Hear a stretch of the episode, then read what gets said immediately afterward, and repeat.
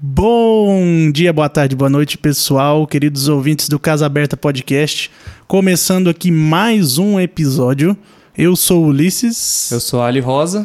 E hoje a gente está aqui com um convidado super especial para falar de temas variados sobre a música sobre o rock, evolução do rock, cultura, contra cultura e essas coisas que eu não entendo muito bem. O Alisson entende mais do que eu, mas eu vou aprender junto ninguém, com vocês. Ninguém entende disso aqui, não. A gente, a gente quer que é. contestar. É. O é, objetivo desse episódio é contestar. Nossa, eu gosto de contestar refletir.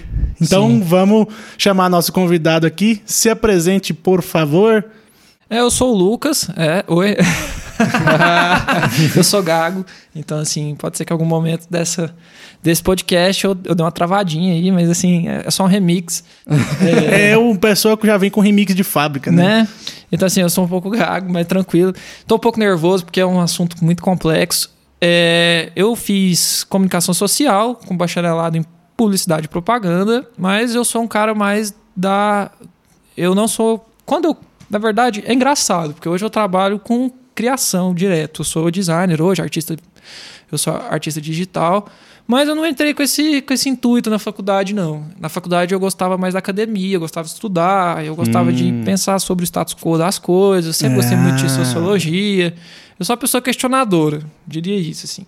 Então, é, assim. É isso. Então, né? você é uma pessoa, no mínimo, coerente. Não é. sei, cara. Não sei, porque eu não sou coerente, sabe por quê? Eu não sei, porque assim, é, é, um negócio tão complicado, porque eu vou falar, eu vou usar o, o Raul Seixas. Eu prefiro começamos ser, é, bem. Começamos, começamos bem, bem. Eu prefiro ser essa eterna metamorfose ambulante do que ter aquela velha Perfeito. É, opinião formada sobre tudo. Porque, assim, é isso, sim. Eu mudo muito de ideia, cara. O mundo muito. Não tem, eu, eu penso que não tem nada de errado em mudar de ideia, né, cara? Sim. Eu, de, desde que a coisa faça sentido ali. Eu é. acho que isso que é coerência, né? Coerência não é, é ser inflexível. Coerência é. Eu, eu justamente. Fazer sentido, eu acho que né? o diálogo é assim, eu tô aberto, me convença, assim. Eu acho que. É, isso é, aí. E aí eu vou ouvir o que você tem a dizer e vou falar também o que eu tenho a dizer e a gente pode chegar em, em conclusões ou a gente pode simplesmente discordar. Isso é interessante. É, e tá tudo bem. Discorda, é. tá tudo bem, beleza. Assim, eu, eu, vejo, eu vejo as coisas, vamos começar já filosofando, então. É, mas é, ah. é extremamente é. filosófico. Porque eu vejo as coisas o seguinte: o certo e o errado é o certo e o errado para cada um. Mas eu, para mim, uma coisa errada é quando você está de alguma forma prejudicando outra pessoa. É, sabe? sim. Eu, eu, acho que, inclusive, as pessoas usam muito essa ideia do diálogo, é, você tem que me respeitar, porque é o que eu estou dizendo. Tá, mas tem algumas coisas que a gente não tem que respeitar, não. Tipo assim, ah, eu sou, eu sou nazista, você tem que me respeitar. Ah, não, você porrada. não. Ninguém tem, tem que te respeitar, brother. Você tá falando de assassínio, você tá falando de genocídio, você tá falando. E não é assassínio, não sei se a palavra existe assassinato. E assim, é, você tá falando sobre um monte de coisa que a gente não tem que respeitar, mas dentro do, do âmbito, por exemplo, assim, se você tentar me tentar. Eu sou uma pessoa assim que. Eu sou anarquista de coração, assim, mas não creio que, dá, que daria certo. Mas é, eu sou pela social-democracia.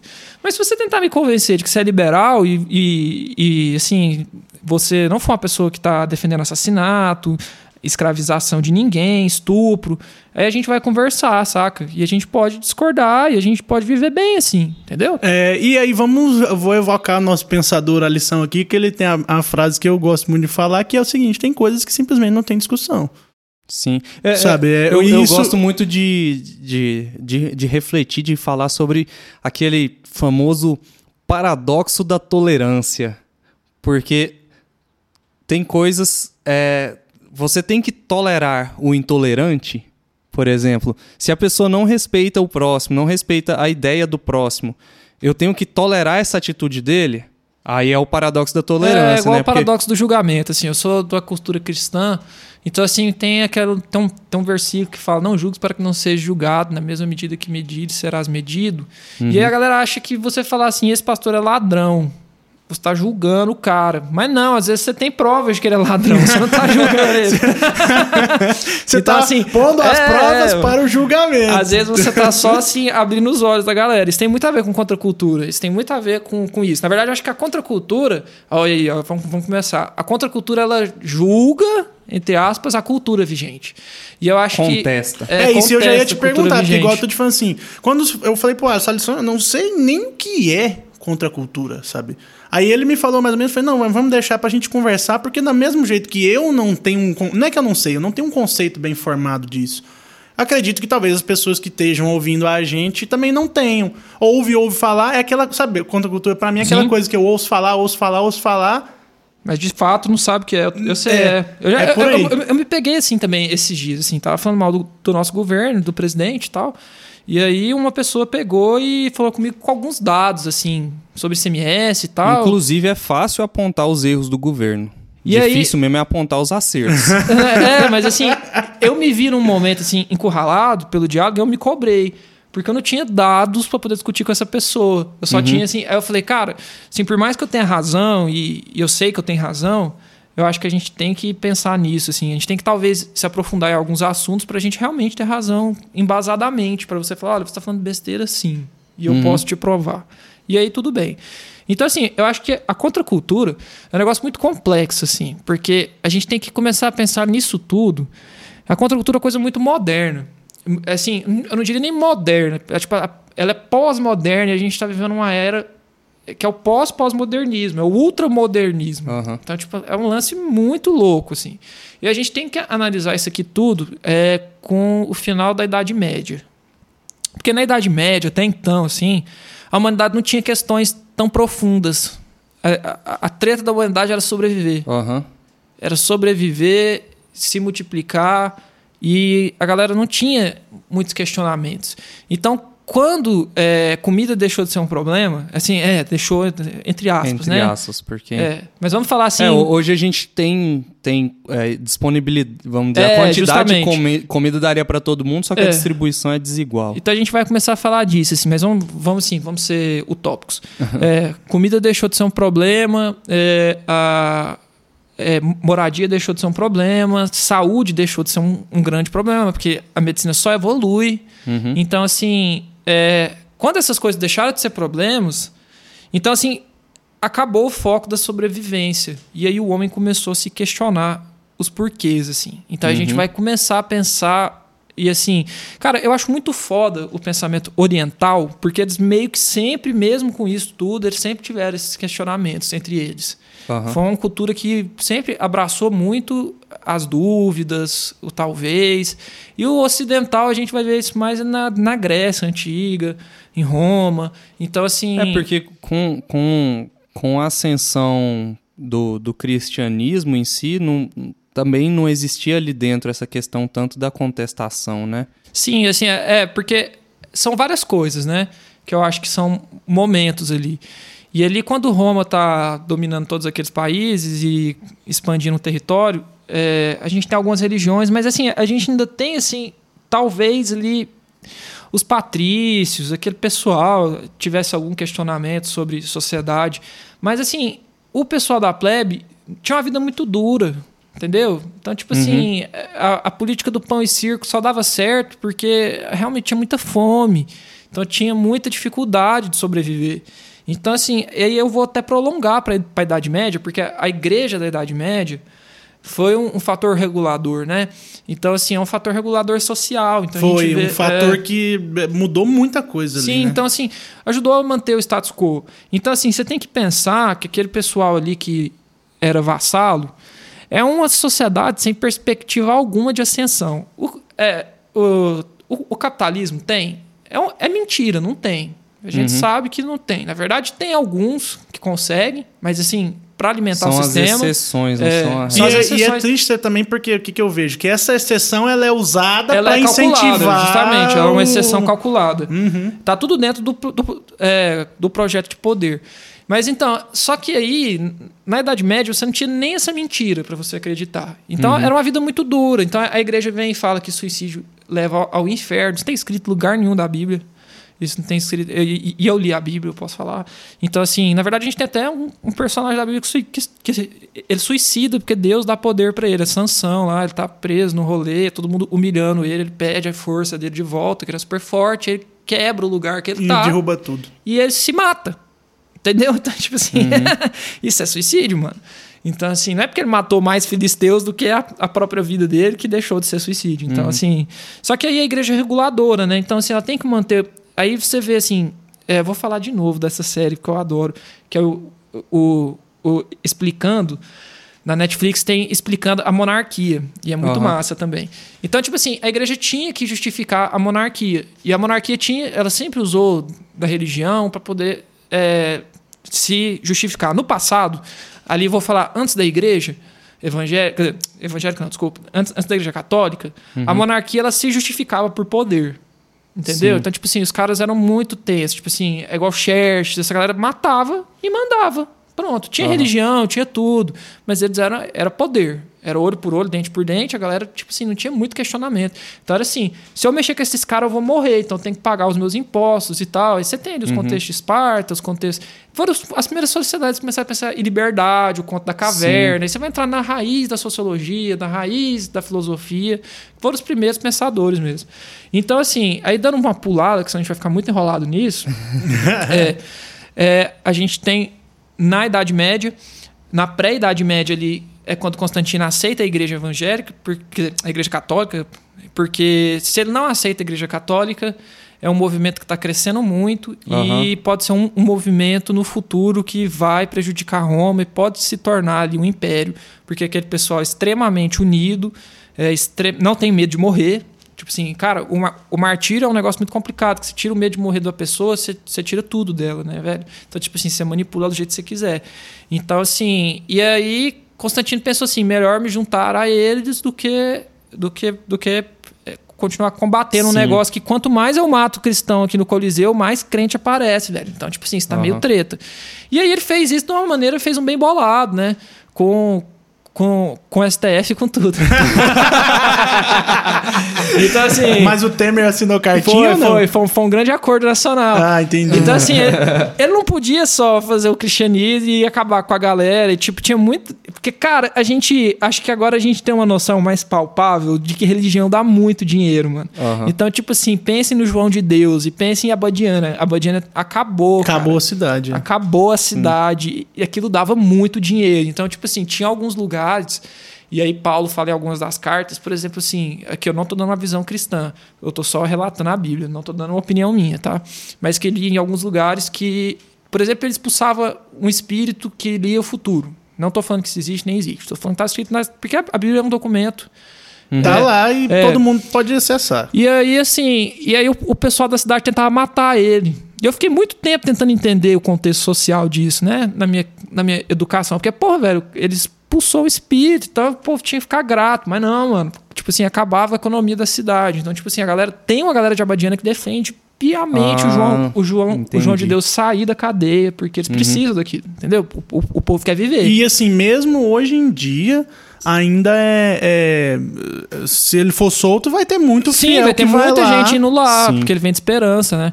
Então, aí, é, entrando nesse negócio, então Constantino ele fez um sincretismo religioso ali e, e ele. Aí essa ideia é muito tranquila, assim, dele, ele aceitou alguns deuses que já que, que já estavam no, no fórum ali e ele criou isso com a, com a ideia da canonização de seres humanos, que não é uma coisa que está uhum. lá na ideia hebraica e judaica da religião. Não, o ser humano não é Deus, ninguém. Então, mas aí ele fez o lance dos santos tal, pá, e a igreja veio e regulou assim a Idade Média quase inteira. Então, assim, e aí era um fator de regulação social, porque ela dava o sentido das pessoas. As pessoas nos questionavam muito. A gente vai ter as pessoas de outras religiões pagãs e tal. Mas eu também, assim, eu acho que é um pouco romantizada essa ideia de que as bruxas eram extremamente. E, e isso, aí, isso aí já me faz refletir também que, no princípio do, do, do movimento do cristianismo, por exemplo, o cristianismo era a grande contracultura também. Exatamente. O cristianismo, se você for analisar ele, é, e aí tá, porque aí isso é um grande problema da igreja cristã, porque inclusive os crentes vão. Eles vão tacar pedras quando, quando falar isso. É porque é, cara, você fica num, num lugar que você não, não agrada ninguém. Porque o, o, o, cristianismo de base, ele é anárquico. Porque, tipo assim, Paulo, a igreja de Paulo, de Atos, não tem líder, mano. Paulo, em nenhum momento, ele, ele uhum. tem. Ele não se chama de apóstolo, ele não se chama de nada. Ele, ele faz carta às igrejas, ele trabalha, ele, ele não tem nada. Entendeu? Então, tipo assim, o que, que a galera fazia? Inclusive, inclusive, de acordo com o comunismo marxista, já que a gente, se me permite entrar nessa, nessa reflexão. Comunista! o Estado comunista do marxismo, ele é idêntico ao Estado anarquista. A diferença Sim. é a maneira com que você atinge essas O problema é que o comunismo ele é um partido, né? Então, assim, existe um partido regulador. O então, mas no, não teria. no comunismo marxista, o estágio final, não existe Estado também. Ah, então, é. e aí era isso, assim. E aí eles falavam pra galera assim: vende tudo que vocês têm, vamos viver. E a gente vai vivendo e pregando a palavra. E aí a gente encontra mais gente que vai vender tudo que tem. E bora. E todo mundo divide. Agrupando a galera. E a galera vivia uma vida igual ali. E aí, tipo assim, Jesus Cristo fala assim: se você tem duas túnicas, dá uma e fica com a outra. E é um bagulho assim, literal, que a galera da igreja não quer levar a sério. E assim. Comunista! Se você tem uma camiseta a mais e tem alguém sem camiseta, você não deveria ter uma camiseta a mais. Você deveria ter uma só, porque dá pra você lavar ela no final do dia e usar ela de novo. Então, assim, a gente entra nisso aí. E aí Aí a, a Igreja Católica fez o que fez, formatou, e aí tem os concílios, etc e tal. Então a gente vai ver ali. Eu diria que o primeiro cara da contracultura foi Martim Lutero. Ah lá. Eu vou chegar ali. É, então, porque, eu tô assim, entendendo onde você, onde você tá chegando, eu tô gostando. Porque, é, mas assim, aí que tá, cara. Porque tem um grande problema. Tem como você romantizar muito Martim Lutero, romantizar muito Calvino, romantizar o rei João C. É, é, é o qual que é o rei do. O que queria separar? É, eu esqueci, eu esqueci. o nome dele. Henrique. Acho... É Henrique. Henrique VI? Não, não lembro. É, é por aí. O Alisson vai pesquisa, checar lá pra é, nós. Olha é. pra nós, Alisson. Vai, vai, vai, falando enquanto eu pesquiso. E aí, tipo assim, você pode romantizar muito isso e pensar que foi um movimento de Deus, só de Deus, e, e ah, porque Martin Lutero não tinha nenhum compromisso com nada. Mas não, é uma revolução burguesa. Porque você começa a ver que o feudalismo está caindo, é, as pessoas já não conseguem viver essa vida mais, está muito puxado, a sociedade começa a querer enriquecer e ganhar, e ganhar dinheiro com isso. E é pecado na igreja católica ficar rico, tá? É, é, pecado. A usura é pecado, cara. Tipo, é um, lance muito treta. Você não pode emprestar dinheiro, senão você vai pro inferno. É, isso eu e tô aí, ligado. E, mano, Foi é... o, o, rei Henrique VIII, tá? É, Henrique Queria VIII, divorciar e é, fundou foi rei por dois, né? A igreja anglicana, né? Isso. Anglicana, isso aí, justamente. Então, assim, a usura é pecado, mano. Então, por isso que quando você fala de cobrador de impostos na Bíblia, sempre são pessoas que as pessoas queriam matar eles, assim, Mateus. Esses caras eram cobrador de impostos, mano. Então, tipo assim, ninguém gostava deles, porque isso é usura. Então, assim, e, aí a galera precisa começar a ganhar dinheiro com isso. E a galera quer regularizar essa, esse, esse dinheiro. Então, o protestantismo, ele meio que ele vem e ele, e ele dá certo, tão certo, porque a burguesia abraça, né? Então, assim, é. na França tem muito disso. Então, o calvinismo ele é extremamente burguês. Mas é porque, assim, eu acredito, do meu ponto de vista, ela abraça porque ela, quer queira ou que não, é a manutenção do status quo eles vão se manter no, no poder abraçando isso de certa forma de Sim, só que é extremamente contracultural naquela época, ah, saca? Tá. Uhum. Porque a galera é assassinada, porque a contracultura ela questiona a cultura vigente isso, e ela não vai ser aceita, porque se ela questiona a cultura vigente, a cultura vigente tem que lutar contra ela, até que a gente vai uhum. chegar num momento em que isso tudo vai aí vira, aí eu falo que esse é o diabo. Mas ainda nós não estamos ainda nessa parte. Mas aí tipo assim, o que que acontece? Eu acho que assim, é, o Martin Lutero é o cara mais legal desses todos, porque realmente ele leu a parada, ele leu a Bíblia, ele viu, pô, cara, isso aqui não tá certo, eu vou pregar lá na porta da igreja. Foi excomungado e sofreu demais, mano. Então, assim, aí começa um monte de guerra ali na Europa. Tem, eu esqueci qual que é a noite. É, tem uma noite que os caras vão e matam um monte de cristão protestante. Acho que é a noite de São, de São, de São Nicolau, eu posso estar errado. Mas aí então, aí, tem, aí rola isso, assim. Então, assim, aí começa esses, questionamentos. Depois da Idade Média, a gente vai viver a. Em 1700 e pouco, 1800 e alguma coisa, a gente começa a viver alguns pensamentos. As pessoas começam. E aí nós vamos falar sobre arte. Uhum. E aí é, é uma grande. Isso, aí a gente lá. entra lá, a gente começa a chegar no do que a gente está falando. Porque a arte, ela faz ela faz. Antes disso, a arte tem um ela tem espaço na sociedade, mas ela, é, é, ela não é assim. Ela é uma arte mais funcional. Ela não é uhum. é uma arte questionadora. Uhum. Sim. Porque, por exemplo, se você pega algumas coisas greco-romanas, elas são extremamente funcionais. Então, era assim: aquelas estátuas, aquelas coisas que a gente uhum. tem, algumas são religiosas e são funcionais, e outras são. É, são retratações mesmo ali de pessoas. Então, assim, é, é, o cara, por exemplo, ele era eleito imperador de Roma, ele lá fazia uma estátua dele mesmo. Sim, Então, assim, a arte não é questionadora. Então, na Idade Média, a arte começa a ser questionadora. Porque quando o movimento renascentista acontece, Aham. ela começa a questionar algumas coisas. Então ela começa a questionar o status quo. E aí só que Sim. tem pouca liberdade. Eu acho muito massa disso, da a arte, quando ela tá num momento assim. Quando ela é questionadora, eu adoro a arte quando ela é questionadora, porque ela é muito foda.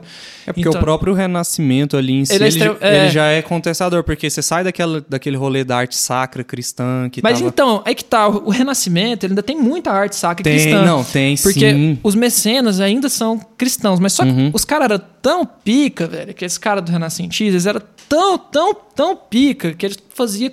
Eles pegavam aquilo lá e aí que tá, quando você pega as primeiras ideias de mensagem subliminar e já rola. Ah, tem sim. mensagem subliminar em quadro pra caralho. velho. Muito, mais muito. Então, tipo mesmo. assim, reza a lenda que eu não sei se é Michelangelo, é, eu não sei quem, que pintava o rosto de Jesus Cristo, pintava sempre o rosto do namorado dele, mano. Isso, é, o, é Ah. o. Não, é o. É, É o o, da, o Da Vinci, né? Que eles falam isso também. Não sei, mano. É um, é um- o Da Vinci, eles falam que, tipo assim, é da muito das retratações dele é.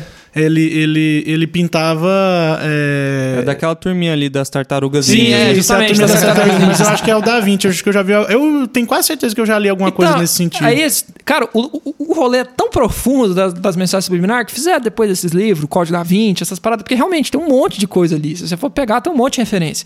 E a arte, tipo assim, inclusive a arte na ditadura brasileira, tem um monte de coisa. Cara, porque, tipo assim, quando você é criança, demora pra você entender, mas quando você cresce, você entende. Pai, afasta de mim esse cálice. Mano, os militares eram tão burros, me perdoe, militares. Vocês são burros mesmo. Mas assim, nem todos, nem todos, nem todos. Mas assim, é, que os caras não entendeu, velho. Os caras não entenderam mesmo. Que era o cálice, É, né? que, que era cálice de calar a boca.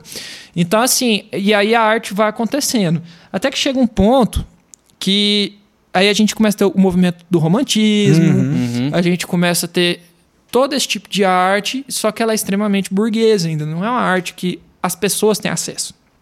E na verdade também não é não é uma coisa que você vai ver também, porque não tinha galeria naquela época, aquilo tava na casa Sim. de gente muito rica, entendeu? Então assim, E não- ainda, e ainda eu acho que tem a ver também com, com aquilo que você falou lá atrás de. De, de tipo assim, as pessoas ainda estavam. A, a preocupação delas ainda. Exatamente, Você tava, você sobrevivência, tava é. caminhando aí pra, pra, pra, pra idade moderna, mas você ainda tava nesse rolê da, da preocupação com a sobrevivência.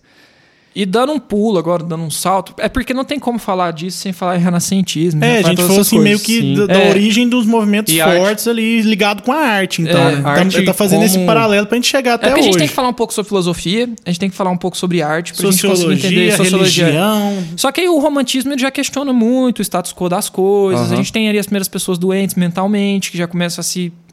Começa a ter uma noção de, de doença mental. Uhum. É, no momento pós-impressionista ali, tem muita gente doente mental. Então você vê, tipo assim, que os quadros parecem muito, mano. Então, tipo assim, você vê porque a galera tinha aquelas cores pra eles, assim. Então, assim, você vê os quadros do Van Gogh quando tava isso. morrendo e tal. Você vê o, o grito do, do Edward Moon, que aquilo dá uma angústia, mano. É. Você- é- As cores quentes. as cores e... extremamente quentes e a visão de Van Gogh ali e, a- e aquela loucura Aí Van Gogh dele. você pega também, por exemplo, a Starry Night, que é, É quando- Sim. aí já é cores frias, também já transmite uma sensação Ele de tem solidão. fases, é, né? tem E, É, também, várias e fases. também é muito, muito a ver quando também nesse momento a, a arte, a pintura em si, é, perdeu aquela obrigação de, de retratar uma coisa, uma realidade. também, Exatamente, né? porque a arte deixa de ser uma arte funcional. Ela passa a ser uma arte.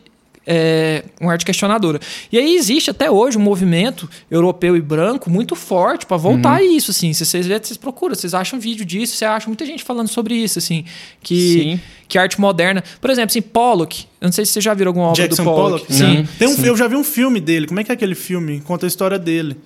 É meio idiota se você parar pra pensar no Pollock, né, mano? Assim, é tipo, É. tem meio aquela fita do rei estar nu. Mas por outro lado, cara, eu não jogo a arte pós-moderna no lixo, mano. Porque não é assim, velho. Tem muita coisa pós-moderna que é muito boa. Entendeu? Tem umas montagens, tem uns negócios que, assim, que é, tipo assim, que é E tem uma questão também importante, principalmente é, com o advento da tecnologia, que tipo assim, a arte não perdeu, não, não existe obrigação da arte de ser Retratar bonita, realidade, vamos né? dizer assim. Não, Exatamente, sabe? a arte de guerra, né? A arte é, a, a arte, a arte- a arte é contestação, a arte é, é conceito, a arte é, é, é um movimento, é, por exemplo, o dadaísmo ali, que, poxa.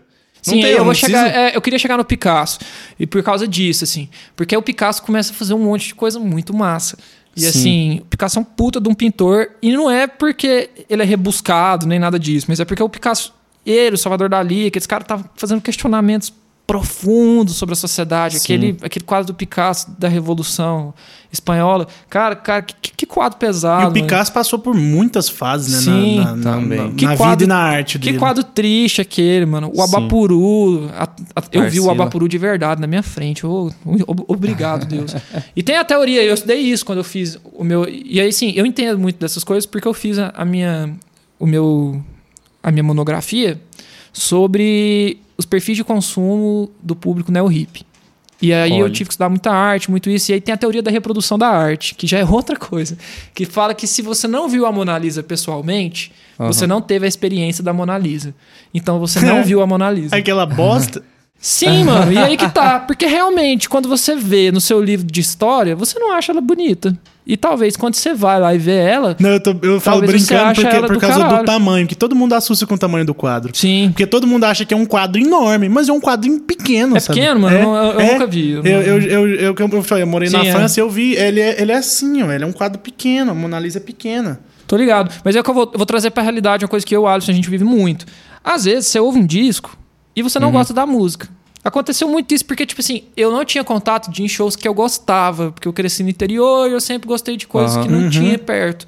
E assim, quando eu comecei em shows de banda que eu gostava, tinha música que eu não gostava no disco, mas ao vivo, cara, que música. É outra experiência, uhum. né? Tipo Axis é. Mundi, do, da Fresno. A primeira vez que eu vi ela, eu não curti tanto, mas quando eu vi Axis Mundi ao vivo, mano, aquilo me, me me elevou a, a, uma, a, uma, experiência que agora, quando eu ouço ela gravada, é outra coisa. Então tem isso, tem a teoria da, da reprodução da arte. Também. E aí, é, e aí a gente vai falar sobre isso. Só que aí. Tem aquele quadro, né, do, do cachimbo, né, que tá escrito Isso não Cê é um cachimbo. Não, isso, isso, não é um cachimbo. Isso não é um é. cachimbo, isso é uma reprodução. Então, falando disso tudo, agora a gente vai chegar na Primeira Guerra Mundial. E aí, é, todos os problemas da sociedade estão resolvidos. A gente tem uma sociedade bem organizada, e aí rola uma guerra. E tinha muito tempo que não tinha uma guerra assim, entendeu?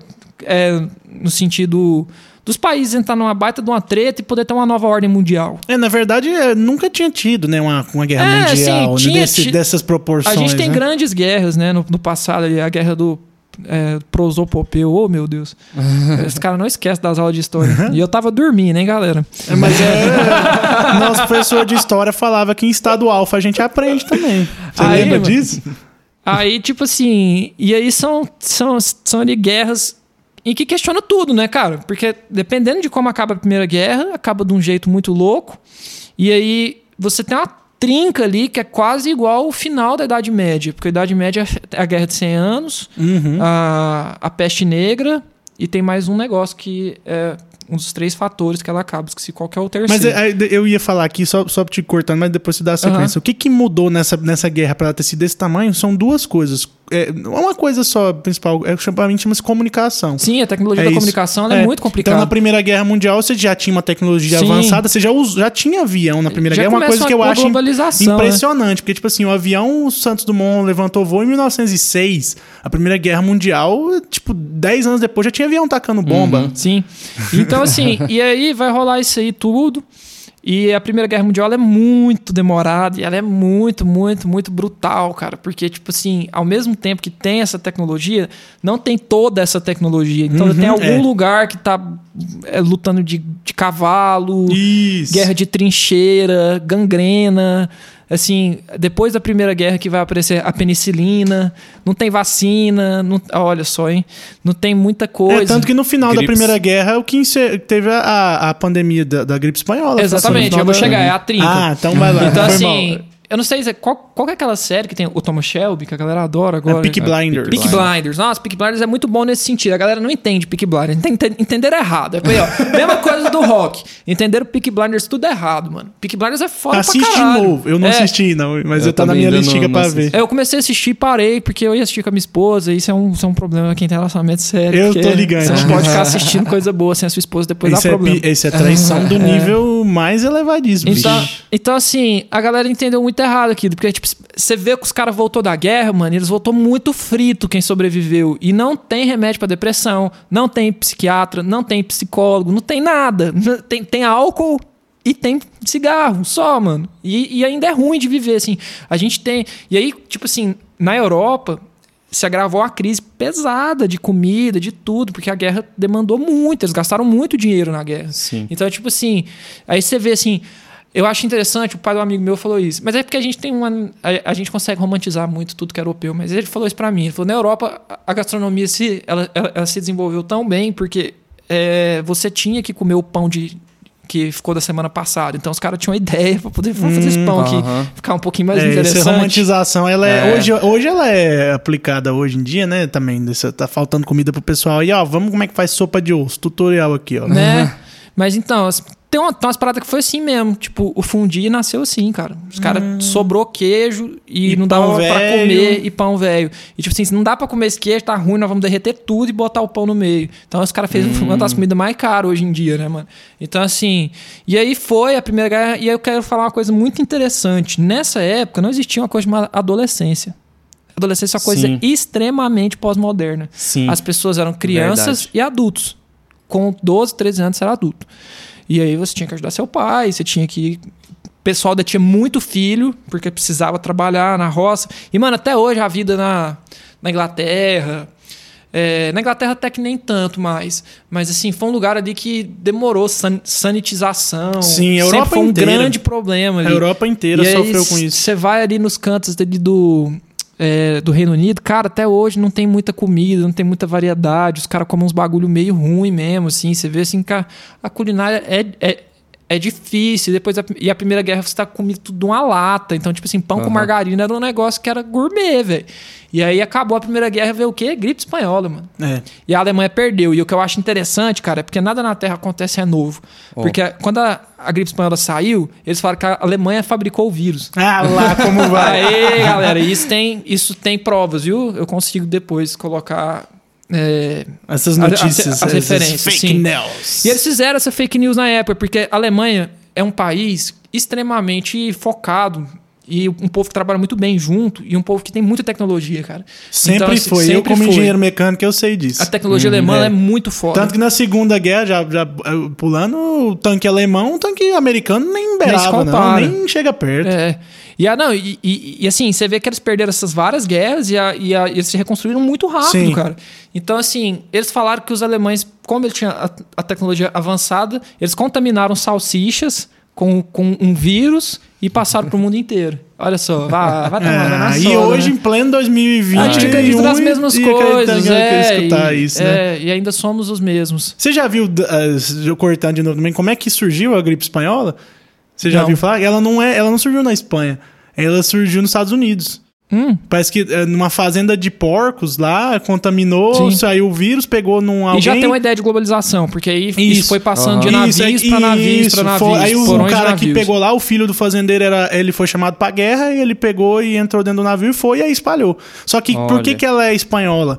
Porque na época eu acho que a Espanha tava meio de fora e tinha poucos países que tinham imprensa livre na época. E a Espanha Sim. era um dos países que tinha imprensa livre. Então a Espanha que foi o primeiro país que notificou a existência dessa doença. Olha porque isso. os Estados Unidos não ia admitir que saiu Sim. de lá. Uhum. Entendeu? É, os Estados Unidos ainda era um país pequeno nessa época. Ele é. não era um país assim. Ele não era os Estados Unidos que a gente tem noção Isso. hoje. Mas eles também não iam admitir que saiu de é. lá, porque, porque, eles estavam em guerra, poderia, tipo assim, é. prejudicar eles. Então a Espanha soltou no jornal que tinha uma gripe rolando e a gripe ficou conhecida a como grande, gripe espanhola. É porque a, o grande crescimento político e econômico dos Estados Unidos foi na Primeira Guerra. Porque eles não tinham nada a ver com essa parada, eles entraram no final, é, eles tinham eles, eles ficavam só vendendo, né? Sim. E aí eles tinham recurso sobrando e eles ganharam a guerra. Eles ganharam a guerra sem lutar. Exato. E, e, e, assim, foi a segunda também foi meio assim também.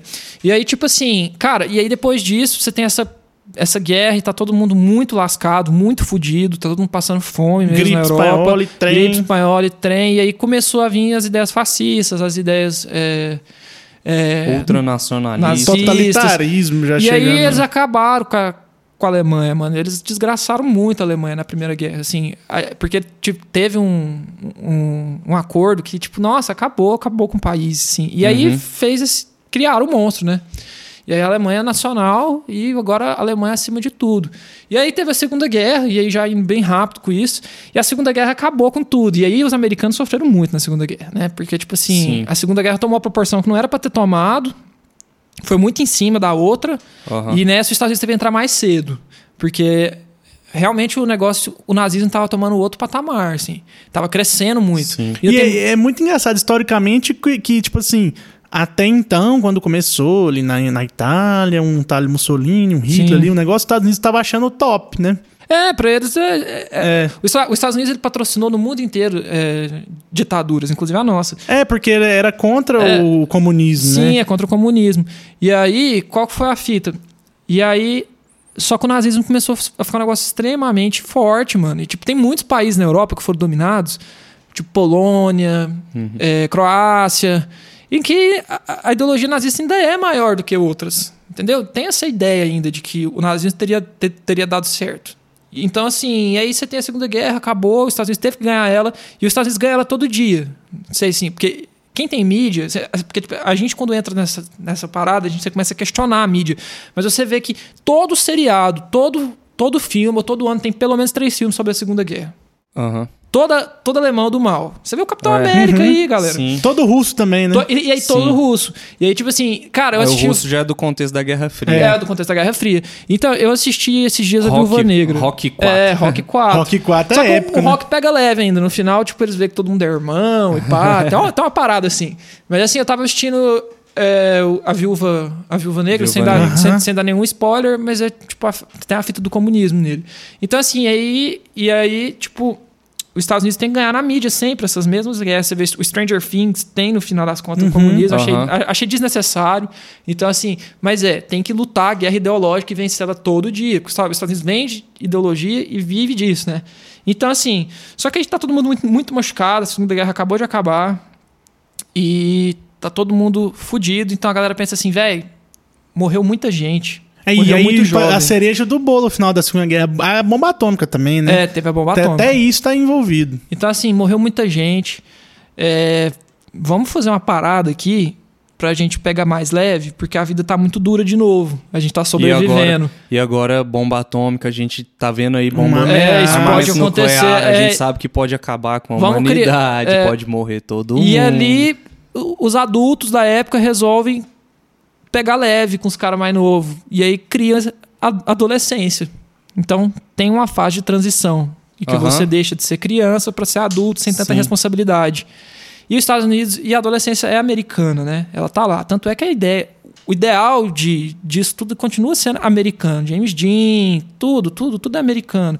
Elvis Presley, 1950, você pensa uhum. naquelas sorveterias, naquelas paradas e tal. E aí, tipo, é, é, essa ideia mesmo, assim, de que os Estados Unidos criou. Os Estados Unidos estava extremamente rico, saiu muito bem da Segunda Guerra financeiramente. E. É, ah, e, e eu estou esquecendo que em 1929, lá na, na, Primeira Guerra, ainda teve a Grande Depressão. Então, tipo, você pensa, Sim. quebrou todos os bancos do mundo e a galera é passou verdade, muita fome. Depois que estava recuperando da gripe, recuperando Sim. dos negócios, vem. Tem a Grande Depressão ainda por cima, que é para fuder mais ainda. Aquele filme do Gatsby, ele mostra muito isso, assim, é, é, muito interessante. E aí, tipo assim, cara, e aí eles criam adolescência, criam o Playboy, cria essa ideia. Hum. E, e cria a jovialidade, né? Só que isso também, ao mesmo tempo, pro sistema, é complicado. Porque é, começou a criar esses jovens a pensar diferente. Assim, é, sabe o que eu percebi aqui agora, você me contando isso? Tipo assim, você falou antigamente, tinha infância e passava pra vida adulta ali. Com 13 Sim. anos o cara já era adulto. A partir desse momento que você cria essa adolescência, você vai ter então 12, 13, 14, que até 18 anos. Vamos Na época até 18. 18. Hoje a adolescência 18. vai até uns 25, eu não tô zoando. Isso, é, isso, isso tem é, estudo sobre isso. Isso, mas assim, do, vamos dizer assim, então dos 12 aos 18 ele é um adolescente. Olha, eu tenho 27 e eu tenho medo de gravidez na adolescência. é. Então, mas assim, você pega então uma, criança, uma, uma pessoa de 12 a 18 anos e chama ela de adolescente. E aí então, beleza, você já tem capacidade de pensar, mas você não tem obrigação. Exatamente. Eu, aí, eu, eu, me, me é. vejo esse insight. Você não tem obrigação, então você fica meio livre. Você não tem nenhuma obrigação social. Você Isso. fica livre para poder pensar ali, você fica livre para estudar e você começa a questionar. E a gente tá falando do estado ideal das coisas também, é. né? É, tá falando dos Estados Unidos, lindo, perfeito, aquela história do sonho americano. Isso. A gente não tá falando lá da galera que tava no Congo sendo escravizada. Porque aí a, inclusive, a adolescência é um negócio de primeiro mundo. Assim, é, se você for poder, para, para poder pensar assim, Sim. ou é a gente. E aí nós vamos entrar na história do rock. Aí eu vou chegar lá no rock, cara. Tá chegando, tá quase tá, chegando. Tá, tá, quase chegando. Nosso, o nosso ponto de partida é. ainda tá. Nossa a, senhora. Só que nessa época, os caras começaram a fritar, e aí nos anos 50 surge o movimento beatnik. Ah, e aí... E é aí, e é aí que começa o que a gente chama de contracultura no, no modernismo. É, né? essa contracultura que a gente vai conhecer. Essa que a gente tem mais noção do que ela é, que ela tá no cinema. É que foi rotulado de contracultura, é. né? Porque a gente falou do que, que foi contracultura antes, quais foram os movimentos que a gente considera como contracultura, né? Agora esses já são os movimentos rotulados como movimentos da contracultura. Hein? É, e aí eu vou entrar na minha área agora, porque nos anos 50 inventaram o American Dream tá ligado? Uhum. O American Way of o Life. sonho americano. É, o American Way of Life, que é aquela. É, vocês viram o WandaVision. É tipo uhum. aquela coisa bonitinha, uhum. o marido trabalha, chega, a esposa fez o jantar e uhum. tal. Liberdade, né? É, né? Vamos é. comprar um, um, Vamos comprar um, um, novo. Você precisa de um novo negócio, você precisa de um novo não sei o que lá. Você... Tecnologia crescendo, é, então, desenvolvendo. Então, justamente. Um... É, tu, e, e tá tudo perfeito, né? Não, não, não vai ter guerra agora. Então, tipo assim, nós já estamos aqui. Só que aí, tipo, os jovens começaram a vir, tá, e aí? É só isso? É só isso que eu tenho pra vida? Aí tem um grande filme, que eu sempre esqueço o nome do cara, que é aquele cara que ele fez o filme Into the Wild. É... Eu, eu não sei o nome em português. Oh, é, problema de Na natureza selvagem. É, é, é, que ele morre no. Tipo assim, que o pai e a mãe dele chega. É, é, não, mas é porque isso é uma história real. Não, mas todo mundo cara. sabe é. desse filme, dessa história. Aí, que né? ele morre no final lá. Então, tipo assim, ele é um dos primeiros caras beatnik, assim. E ali você começa a ver, que os caras começam a ver que tem mais sobre a vida. Poxa, a vida não é só comer, a vida não é só conquista amorosa, eu não quero ter essa esposa só que não pensa. Aí começa o movimento feminista. Na verdade, ele já existe na Europa, né? Porque as trabalhadoras e tudo mais, mas ele é muito associado ao comunismo. E aí eles. E aí, cara, isso aí vai. Nós vamos entrar em indústria cultural, velho. É terrível ficar falando disso, porque dá um nó na cabeça, isso é triste. E aí, tipo assim, começa e, e, aí os caras começam a fritar nessas paradas nos Estados Unidos. E aí começa também. E aí, em, no final de 1950 e 60, vocês têm que entender uma coisa também: que o racismo nos Estados Unidos é um bagulho muito treta. É. Muito treta. Sim. E que, apesar de ter sido um dos primeiros países a, a abolir a escravatura, Lá tinha apartheid, mano. E o apartheid americano Isso. foi o pior, mano. E teve guerra, né? Divisão, Sim, de, divisão física, né? De, teve, de... Te, teve a guerra lá dos Estados Unidos, lá dentro deles, lá por causa disso. Mataram o, o, o Abraham Lincoln porque ele libertou os, os, escravos. E era crime casamento interracial até 1966, velho. Então, tipo assim, se, se eu não me engano, eu não tenho certeza. Então, assim. Mas é nessa época. É, por aí é, mesmo. E aí. aí você começa a fritar isso, velho. E tá ali nessa época. E aí esses jovens começaram a entrar em, em contato com essa, com essa tensão. Isso gera um desconforto muito grande nos pais. E os pais tentam controlar e mostrar para o filho: não, você tem que fazer essa vida, você tem que ser capitalista. E aí o comunismo lá do outro lado tá queimando e caindo no pau. Uhum. E aí esses jovens começam a ter acesso pela comunicação, pelo mundo já, já pós-moderno ali. O cara lê um livro, tem o Dostoiévski, e aí tem as paradas, e o cara começa, começa a raciocinar. E começa a enxergar também o, o, o, imperialismo dos Estados Unidos com a Exatamente. guerra do Vietnã. É, né, eu vou chegar lá na guerra do Vietnã. e aí, qual que é a grande fita? Os caras começam a ter um contato com algumas coisas orientais, sem ser o Japão, porque o Japão é um país também como os Estados Unidos, dominador, uhum. é como a Alemanha. O Japão é um país bem, bem paia que a gente não fala muito sobre a é, história suja do Japão. É, e inclusive os Estados Unidos, o pessoal fala que deram um jeitinho no Japão, depois que tacaram as bombas Exatamente, lá, eles foram pra lá pra poder... É, pra reconstruir, ajudar. Reconstruir, é, ajudar. O Japão sei, é um mas... lugar bem paia, porque quando o Japão percebeu que tava tendo colonização... É, não vou entrar nessa, porque nós vamos sair do, do foco, nós é. vamos voltar lá. e aí, é, a galera começa a entrar em contato com essas coisas, e aí o, o, o Kerouac, ele escreve o livro On the Road, que é a romantização do vagabundo, mano. Olha que coisa massa do caralho. Porque ele acha que a vida só pode ser vivida se você não ficar preso a um lugar. Você tem que viajar, você tem que ficar, você tem que vivenciar uhum. a vida. E geralmente esse cara, como ele vai vivenciar, ele não vai ficar preso em nenhum lugar, ele vai ter pouca posse financeira. Então, assim, porque não vai ter um trabalho, não vai ter um negócio, o cara vai viver uma vai vida. Tem que pedir aqui, dali, Quase mendiga, é. é. Só que nos Estados Unidos é fácil fazer um, um, qualquer, né, mano? Você lava uma louça ali, à noite, você tem dinheiro pra comer. Então, é. tipo assim, lá não é muito treta. Então, esses jovens começam a deixar os cabelos crescer, pá, fazer essa fita e, e viajar. Aí rola Sputnik, que é a Rússia se declarando Rússia. Aí, pô, lá o comunismo virou. E, e aí que eu acho interessante, né? A galera joga muito no lixo isso. A tecnologia comunista é muito grande e talvez maior do que a capitalista.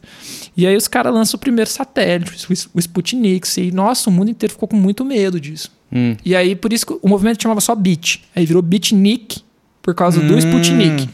E ah, aí, sim. porque a galera beat o, começou... Beat, o beat que é relacionado aos beats, né? Que seriam os derrotados, que é o vagabundo que você falou sim. aí, né? E que aí eles se apaixonam pela ideologia comunista e aí começa... Aí virou o beatnik. Que beatnik é uma tirada, saca? Não é uhum. nem... E aí nós temos os Beatles, que na verdade escreve Beatles, porque é, eles, eles curtiam muito os beats. Hum. Então, tipo, é para escrever, era para ser Beatles mesmo, tipo. Bizou. Bizou. É Bizorro ou, ou, E aí eles escrevem diferente. Aí eu não sei qual deles uh -huh. que foi, mas escreve Beat. Com The a. Beatles. Uhum. Então, aí a gente tem a primeira banda de rock, né? E na real, aí que tá. Porque nós vamos falar sobre outra coisa complicada: apropriação cultural. Porque a arte negra nos Estados Unidos já é contracultural desde o começo. Uhum, porque ela nunca sim. é aprovada. Na verdade, o negro pode fazer a arte para entreter o branco, mas quando ele faz a arte Sim. dele, o blues, essas paradas que criaram o rock, o branco é, se apropria. O branco se, apro ele, ele se apropria, mas no começo ele, ele não, aceita, não aceita, tá ligado? Ah, sim. E aí, não, sim. Por isso que é, é contracultural. Sim. Só que aí chega um momento, mano, em que a indústria vê potencial nisso, sabe? Uhum. Então, a indústria vê potencial nisso e fala e fala assim: dá pra ganhar dinheiro com isso, cara. Uhum. A gente precisava fazer um cantor pra gente ganhar dinheiro com essa bosta. Então vamos fazer o seguinte: nós vamos arrumar um cantor de rock que seja branco. Porque, mano, o rock é negro na raiz, tá ligado? Sim. Então, assim, quem fez o rock foi o Little Richard, esses caras. Uhum. E aí eles falam: nós vamos fazer a versão, a versão branca. Então, quem vai ser branco, bonito, a gente precisa de um cara alto, forte e que vai englobar tudo que a gente quer ao Elvis. O Elvis. O Elvis, o rei do rock. Que não acho ele o rei do rock, inclusive. Mas aí o Elvis vem pela primeira. Aí a gente vai falar de indústria cultural. e aí, esse é o diabo. Aí Porque sim. aí, cara, aí, aí é o bichão. Começa o capitalismo se defender da contracultura, entregando para você um produto, para você comprar cultura. Tá ligado? Então ali cria aquele mundinho. E ele se apropria dos Beatles também. É, os Beatles saem lá de uhum. Liverpool, vão para Inglaterra, vão para os Estados Unidos para conhecer o Elvis. Eles queriam passar um dia com o Elvis. Era o sonho de todos eles. Inclusive uhum. o Elvis não quis receber eles, isso é treta. O, o Elvis odiava eles, tinha muito ciúme e tal, os caralho. Só que aí nós temos nesse, nesse mesmo negócio um cara muito foda, chamado Johnny Cash. Hum, e esse eu conheço. Um dos pais da contracultura. Só que o Johnny Cash, mano, ele tem uma vida muito desgraçada. É. A história de vida é, aquele é muito filme é bacana. O é, não, é muito John. bom aquele filme. É. É, é muito bom. E aí, mano, ele começa a usar preto. Que é tipo uma parada que você vai ver o rock depois. A música dele Sim. tem a música, né? É, Men in Black. Men in Black. Então ele começa a usar preto, porque ele vive de luto e porque ele vive.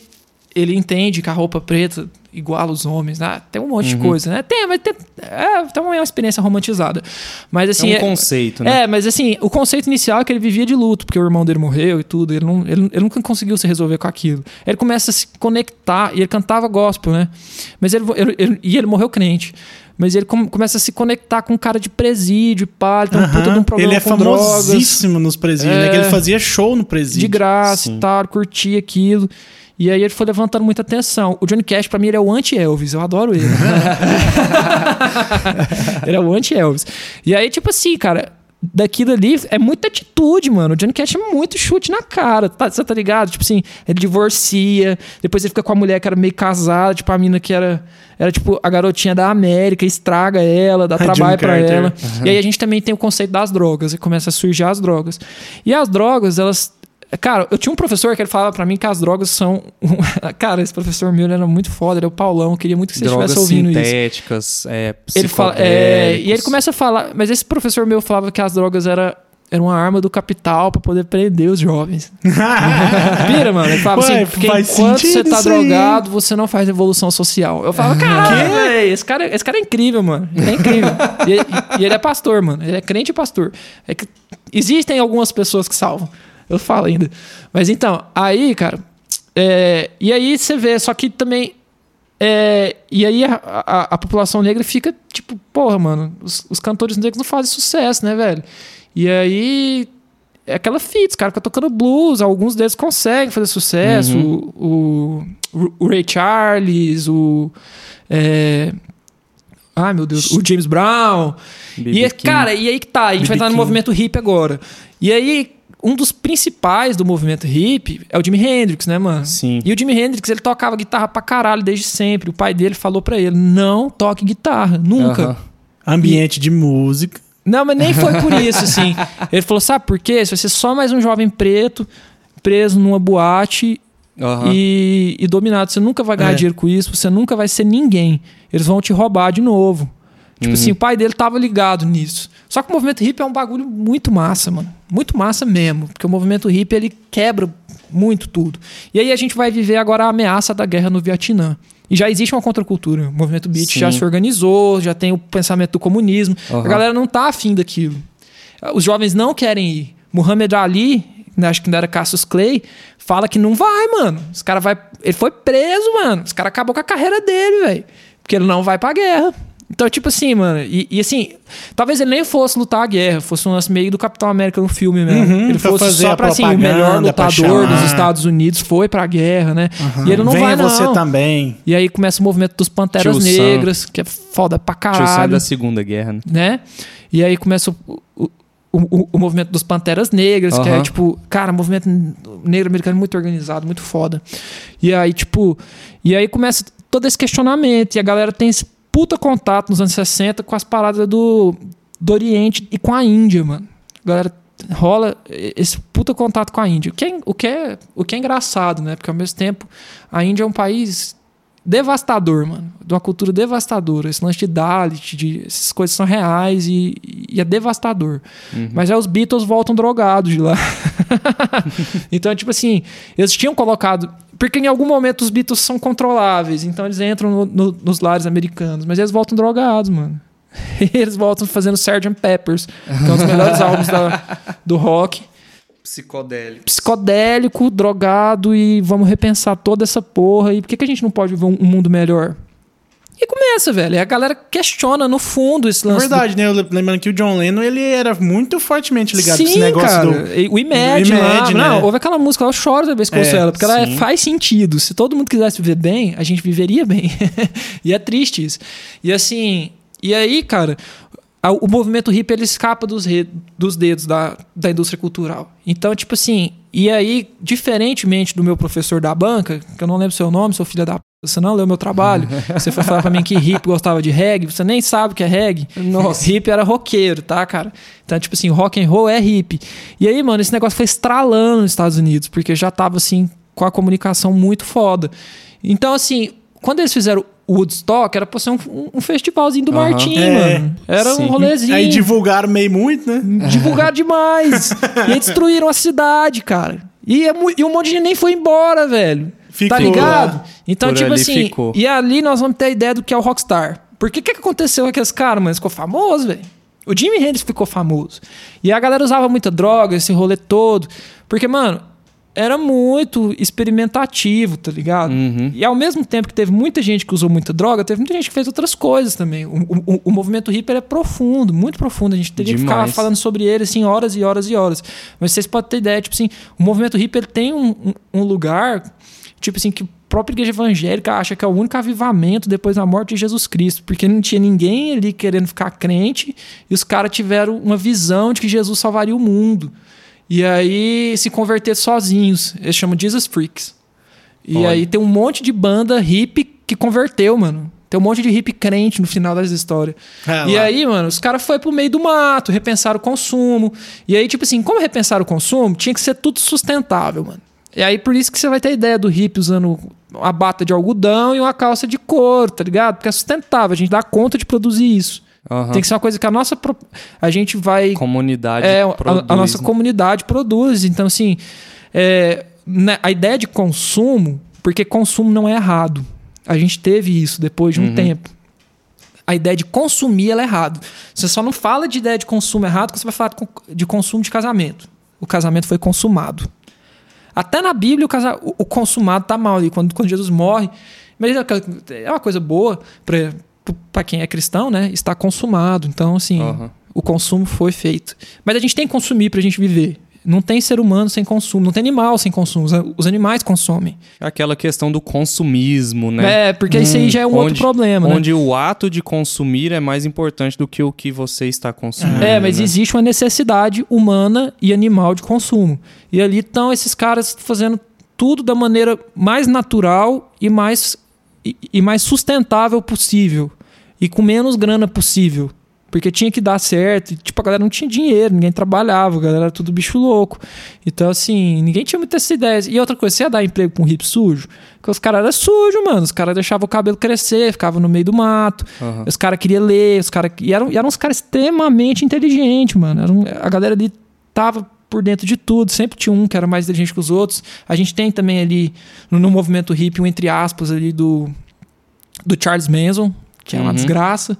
Mas ele conseguiu também. Então teve muito Messias ali, teve muita loucura, Sim. mas tinha essa essência muito foda. Só que aí, tipo assim, a galera tava muito aberta em, em romper com tudo que foi feito. A galera queria romper com tudo que foi feito. Então aí vem a experimentação do sexo livre, é, de ter mais de um parceiro, as mulheres começaram a ter, a, a ter mais voz, a, uhum. a Janis Joplin apareceu e ela não era uma mulher bonita. Sim, não tô querendo dizer que ela era feia. Época, né? Exatamente, ela não era uma mulher bonita, ela era uma mulher diferente.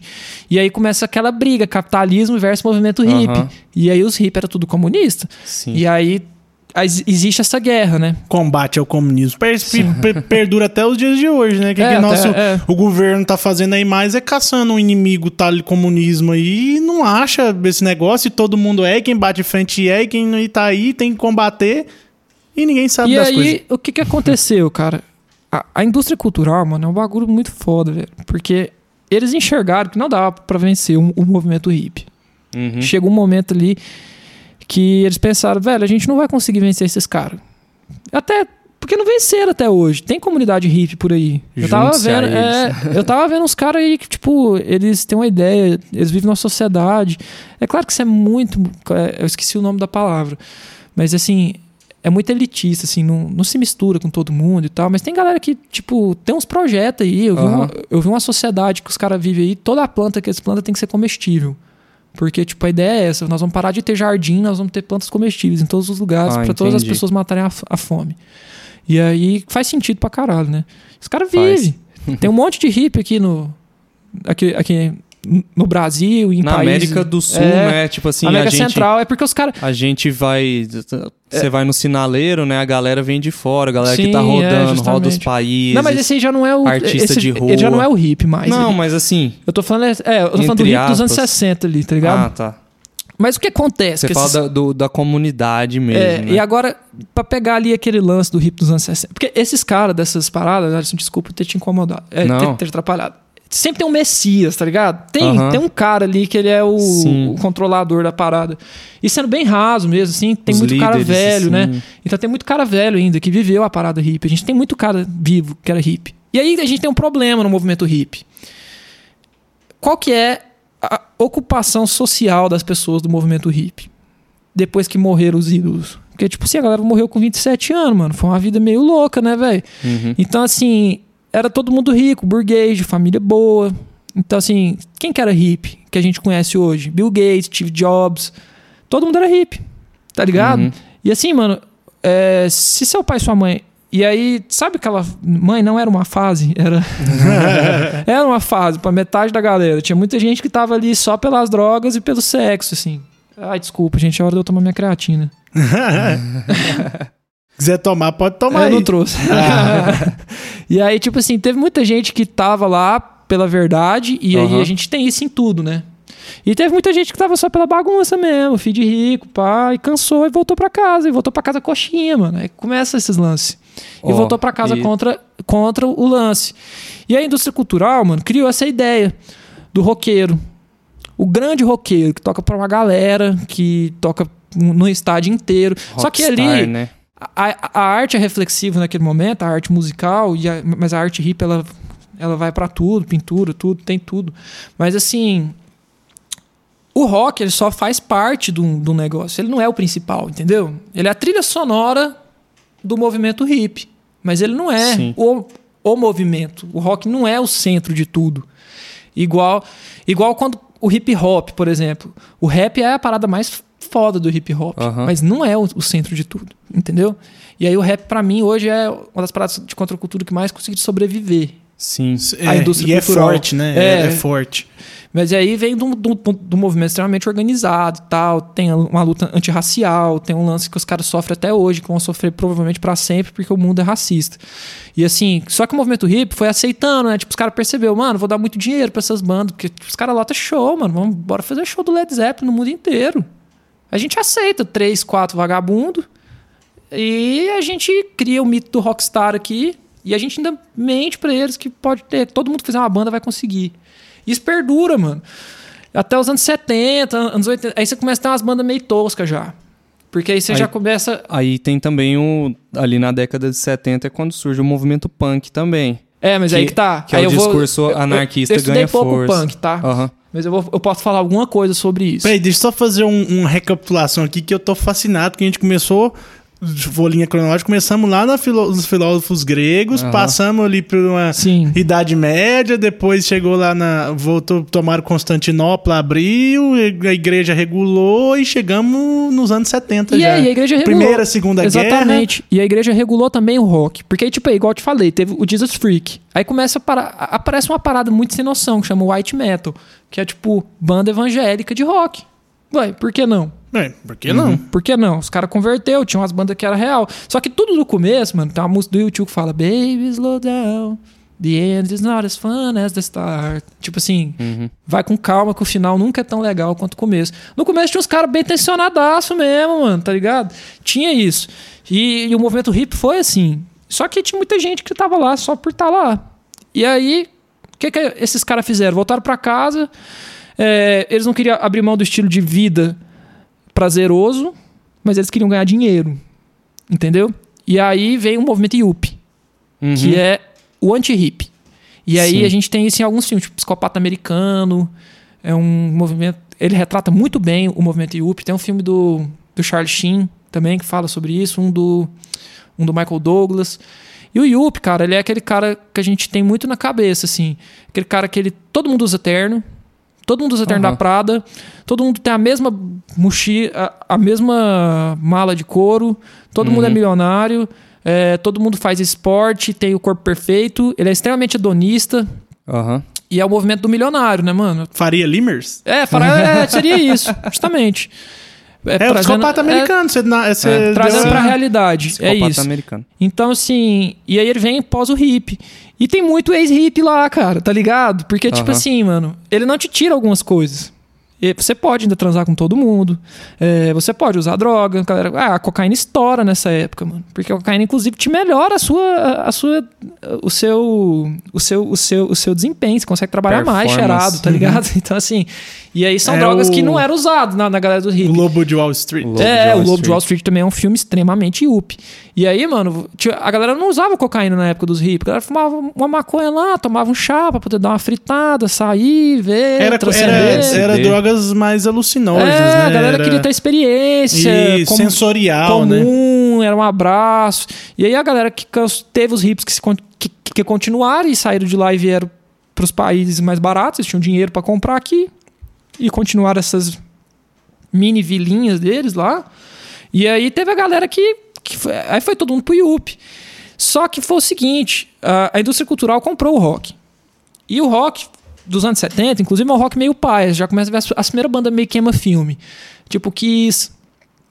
É nada contra o estilo musical do Kiss, eu adoro. Inclusive, tem, muito, tem, tem muita música boa, mas assim, vai ver o, o Gene Simmons como pessoa. Ele é terrível, ele quer ganhar dinheiro, tudo uhum. dele é dinheiro, dinheiro, dinheiro, dinheiro. É assim. Então, assim, e aí o rock virou essa parada, assim, para comer muita gente, para usar muita droga. E aí o rock começa a perder a essência. Já começa ali. Ali. Só que tá todo mundo muito jovem ainda. Tá Sim. ligado? Pra ficar 100% coxinha, 100% tosco. e aí, mano, rola a fita do Ronald Reagan. Que hum. nós vamos entrar agora na guerra contra as drogas. É. E aí, porque as drogas ainda são um problema. Sim. Porque é, é contra a moral dos Estados Unidos. Uhum. Então eles tentam limpar a cultura Nossa, cara, a indústria é muito desgraçada. Mas é muito engraçado, né? Se você for para pensar, os Estados Unidos sempre pegou a liberdade máxima. Aí foi lá e restringiu. É. Restringiram já o álcool, restringiram Sim. drogas, restringiram Sim. muita coisa, né? Mas tem interesse econômico. E agora o que, que, eles estão fazendo? Liberando, de pouco em pouco. É, mas tem interesse econômico. É, então. Tem, tem, tem, tem que ter. Tem, tem, alguém que ganha com Tudo isso. Tudo que envolve ali é. os Estados Unidos tem essa e aí, cara, o que, que acontece? Eles limparam a cultura com o Ronald Reagan. E aí, então tem muita banda que, inclusive, eu gosto, que eu cresci ouvindo, porque eu sou criado em, em cultura cristã. Por exemplo, o Striper, que é uma banda, uma das primeiras bandas de rock. E os caras eram glam, mano. Os caras pareciam mulher, mano. Nos anos uhum. 70, banda de rock brasileira, americana, crente, pá. E aí eles abraçam o Ronald Reagan. Tem, tem, tem as fotos, tem a parada. Na, numa grande passeata do rock contra as drogas. Tá ligado? E aí Aí rola essa parada, só que aí, é, meio nesse rolê, aí aparece o punk, o hardcore e a anarquia, tá ligado? Uhum. Depois Sim. que a. Depois que a. A Rússia acaba e tal, e a, a Guerra Fria acabou, uhum. e o punk, o hardcore, mano, foi um chute na cara, né, mano? Porque eles quebraram o sistema de novo. Entendeu? Sim. Porque o punk, o hardcore. E era muito foda, mano. Porque assim, eu estudei pouco o punk e o hardcore. Mas o punk e o hardcore vem e destrói essa ideia do yuppie, destrói isso tudo. Na verdade, os caras ficam agressivos, né, mano? É uma cultura agressiva. É, a cultura sim. punk a cultura é uma cultura agressiva. É, é skinhead. É, skinhead é na porrada, porrada na cara, e o pau quebrando, né? É punk e skinhead tem guerra até hoje. Você, você, ouve Mamonas e fala assim, como é que é? Você, Ser punk ou skinhead. skinhead. É porque, tipo assim, é o Robocop gay, ele vai juntar todo mundo, né? É. Todo mundo pode ser, mesmo se você for punk ou skinhead. Então, assim, com skinhead e punk se odeiam. Então, mano, aí rola essa fita, né? O punk rock, os anos 90. E aí vem as bandas, tipo Nirvana, que ainda tem alguma relevância cultural muito forte, que fala assim, velho, isso aqui é tudo mentira, que eles estão te vendendo essa vida, esse dinheiro, nada Mas disso. Mas o Kurt Cobain, ele era muito revolto com isso daí, né? Sim, né? Então. É o que eu então. tava falando ontem, falando que, que tem uma lenda aí que o João Gordo que estragou aquele show que, é... eles, que, que, que, que, o, que o Nirvana ah, tem uma fez lenda aqui no que Brasil. fala que o João Gordo trouxe o crack pro, pro, pro, pro Brasil. Tem mesmo. Não, é, mas essa, essa, do João Gordo com o Kurt Cobain é porque acho que era da, era da Hollywood ou da, da Marlboro? Era uma marca de cigarro que patrocinava Sim. o show que trouxe. Aí parece que o João Gordo ficou pesando na cabeça dele, falando, cara, você tá fazendo propaganda pros caras de cigarro, velho. É, mas é porque aí que tá, né, mano? O punk tinha uma ideia, né, mano? Aí que tá, eu vou chegar lá. Ah. E é aí que eu vou falar da indústria cultural. Porque assim, mano, é um movimento muito, muito, muito, muito raivoso. Ah, que ódio disso tudo, caralho. Aí, final dos anos 80, começo dos anos 90. E tipo assim, eles tomaram o rock, eles tomaram tudo, a indústria sempre vence. Vamos chutar o balde, nós vamos viver. Aí não sei se vocês já viram aquele filme do. Ai, meu Deus, Transporting. Fala Já demais. Inclusive tem um dois por aí, né? É, tem o dois, eu não vi. Mas o transporte fala muito disso. Tipo assim, cara, é, tem um momento ali que eles falam assim, velho, você percebeu que nós somos dominados pela, pela Inglaterra, todos os nossos antepassados morreram lutando essa guerra e hoje a gente acha isso normal? Cara, então, tipo assim, é isso, velho. O punk, caralho, que porra, vamos meter o pé em tudo. E vamos ser anarquistas, só anarquia. Uhum. Anarquia é o único caminho. E aí os caras fritam nessa parada. E aí, mano, é assim, Aí é onde surgiu também aquela conexão do anarquismo com, entre aspas, uma desordem, né? É, com a desordem. Porque, é, a desordem é com o sistema, com o status quo. Você tem que Isso, quebrar tudo, destruir perfeito. tudo. Você vai destruir o, o, o que existe para reconstruir. E assim, e tinha acabado as, as grandes. E assim, mano, rola uma desilusão muito grande, né? Porque a Rússia tinha, um, tinha uma esperança muito grande de ter dado certo o comunismo e não deu, né, mano? E aí, tipo. E aí rola essa raiva. E essa raiva tem que ir para algum lugar. E ela estoura no rock. E aí volta, o grunge não toma banho. Grunge usa aquelas roupas lá, porque em Seattle era uma cidade extremamente. É, tinha muita fábrica, muito uhum, rolê. Tipo, o povo era pobre. Industrial, é, né? É, rola a fita do carvão e do aço no, nos Estados Unidos, que isso deixa muita gente pobre. E, e, e assim, mano, a galera começa a se revoltar. E rola a parada do, do punk rock na Europa. Depois chega nos Estados Unidos, CBGB e toda aquela loucura. Eu entendo pouco sobre punk, mas aí eu sei que o hardcore vai bem depois, assim, continuando. E aí, tipo, uma cultura tão louca, mano, que você bate nos caras no show e é bom, né, mano? e aí, eu sou, eu sou punk de coração, mas eu gosto mais de hardcore e metal. E aí vem o metal, e o metal ele vem pra, pra romper, inclusive, com a religião, né? Porque é, o metal é bem focado nisso, sim. sim. Nós, nós, vamos romper com a porra da religião. Pau no cu de Deus, então agora nós é tudo satanista. e Contestação. Sim, contestação total. E contesta o, o, o ato do. É, do roqueiro redimido que eles criaram, né, mano? Sim. Só que isso deu certo só por um tempo também, mano, porque eles foram comprados todos é, eles. É, não tem então, como, vai indo, você não aí, resiste. E, a... aí, e aí eu, esse movimento que eu, que eu, tipo assim, eu sinceramente me dói, mas eu acho que tem, que tem muito a ver com isso que você falou dos hippies que não são mais hippies ou que são e não, não, não vivem, não tem mais a ver com o que eles defendiam. Porque dentro do rock, cara, a gente fala do movimento punk, Sex Pistols. John, Mas o Johnny Sex Pistols é uma banda cara. que deu errado, você tá ligado, né, mano? Porque o Johnny Rotten é um pau no cu do é caralho é, hoje. É, é, isso, é isso, e, cara. Assim, por, por quê, Eu cara? acho que ali quem era punk era só o Sid Vicious, tá ligado, mano? De, é, mano, porque o Sex Pistols ele começou mal já, velho. Não, o Sex Pistols você nunca tá ligado? foi uma porque, banda de é, verdade, Eles né? fizeram a banda pra promover uma marca de roupa. Então, assim, tava errado isso. E aí, qual que é a, a grande fita que... Por que que o roqueiro ficou pau no cu, você vai chegar nessa, nessa resposta agora, assim. O roqueiro ficou tosco, ele ficou conservador, porque o, o rock, ele tinha muita gente. A gente tem duas. A gente tem dois recortes, né? Vamos fazer agora o internacional, vou fazer o brasileiro. Mas assim, o internacional é porque o rock foi sendo incorporado, sabe? Então, assim, é, a MTV ela é a maior vilã disso tudo. Quem, quem assistiu. É, o escola de rock sabe disso, né? Porque brinca assim. É porque o homem oprime a, a, a sociedade, né? Ah. E aí o que que fizeram? Pra, pra, mas aí, aí, aí o, Jack Black fala, e até, e até o rock o homem estragou, criando a MTV. Porque foi. A, a MTV globalizou ali os últimos revoltados.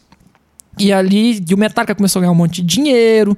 E assim, esses caras tudo é filho de rico, mano. É triste, velho. Você vai ver as bandas, os negócios, todo é, mundo mano, é, é o, burguês, assim. Você vê o, o, o, Hatfield ali, é outro também, conservador pra. É, ele pra ficou dedéu, depois, né? na época eles não eram tanto, né? Mas assim, é porque enquanto você é jovem é legal, mas depois uh -huh. você se cansa, saca? E o Pantera, por exemplo, é uma banda extremamente racista, sempre foi. Nazista. Nazista. É... E daquele rolê do sul ali. Só que como Os tava. Confederados, Tava né? todo mundo falando muito de anarquia. A gente tava falando da, da, da é. Guerra dos Estados Unidos, é dos confederados, o maluco do Pantera que usava o símbolo dos Usa confederados hoje, né, na mano? guitarra. Ah, e sim, e, e naquela época, como tava todo mundo falando em anarquia, só destruir, destruir, destruir, destruir, ficou esse discurso ficou ele ficou um pouco apagado, sabe? A galera uhum. não prestou tanta atenção. Porque, por exemplo, o Burzum é uma banda que muito metaleiro ouve e não tá ligado que o cara do Burzum é, é nazista, que é uhum. homofóbico e tem um monte de coisa. Então, assim, poucas bandas tiveram a cara do Judas Priest de falar: olha, o Rob Halford, eu sou gay. Porque o rock é gay, né, mano? O rock, tipo, todo mundo Sim. que deu certo no rock é gay, mano. Então, tipo assim, de repente o rock não gosta de gay, né? O rock. É. Você é, é emo, você é viadinho. É, o rock é, é. conservador. E o emo sai do meio do hardcore, né, mano? Porque do hardcore. O, do hardcore treta ainda por cima. Porque a galera começou a tocar emo porque foi o seguinte: as bandas de hardcore era tão porrado o show que as bandas tinham que descansar. E aí eles começaram a fazer umas músicas mais devagar pro povo bater menos na hora de descansar. e aí a galera começou a falar sobre sentimentos e voltou, assim. Por isso que eu acho que o movimento emo ainda teve uma. Ele teve Aí ficou sensível. É, teve, mas ele tem uma, ele tem uma, uma relevância contracultural, porque tem ele fala demais. sobre sentimentos. Tem, tem, tem demais. Então tem ele fala tem demais sobre... e sentimento é o que a gente falou no, final no, no episódio, no episódio da semana passada, que falou, tipo assim, que, que as pessoas guardar esses sentimentos pra, pra, pra dentro Sim. do...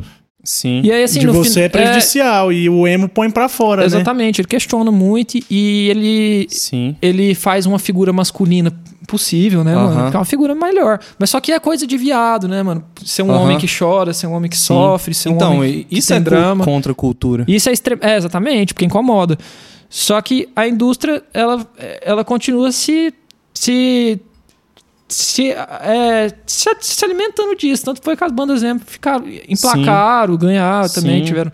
E aí no, o rock no Brasil, cara, ele é coxinha, porque o rock no Brasil, a não ser o, o hardcore em BH, em São Paulo, o punk rock chegou nesses lugares. Uhum. Tanto é, em BH principalmente, assim. Belo Horizonte é o recinto do metal, do hardcore, uhum. do punk e também do, do, dos, dos skinheads. Lá tem muito tudo. Uhum. Olha, eu gaguejei só a primeira vez, vai só agora. Aí, ó, tá vendo? lá tem muito tudo, mano. Porque lá foi um lugar muito louco, tá ligado? Tipo assim, quando surgiu o Sepultura, o sarcófago, aquilo lá, velho, aquilo lá, mano. Cara, sabe que Sepultura, já pegar curiosidade, lá Sim. na França, Não sei se era a bolha também que eu vivia lá na universidade. Mas todo mundo que você falava que você é brasileiro, os caras conhecem que banda. O que, que, que, vocês conhecem de música do Brasil? Sepultura. É a banda mais. Mano, é porque a galera aqui no Brasil, a gente não tem esse hábito de se achar foda, sabe? É. Uhum. A gente não tem esse hábito de, de respeitar as nossas coisas. Mas o Sepultura, ele é só o pai do metal moderno tá ligado? Não tem metal moderno sem Sepultura. Hum, Sepultura então inventou é tudo. É isso, e os caras conhecem, gostam, os conhecem as músicas, escuta. Os irmãos Cavaleiros são deuses, mano. Eles são uhum. deuses, eles são, eles são idolatrados lá, tá ligado? O Sepultura inventou o rock com gutural. Mano, Sepultura fez o metal moderno.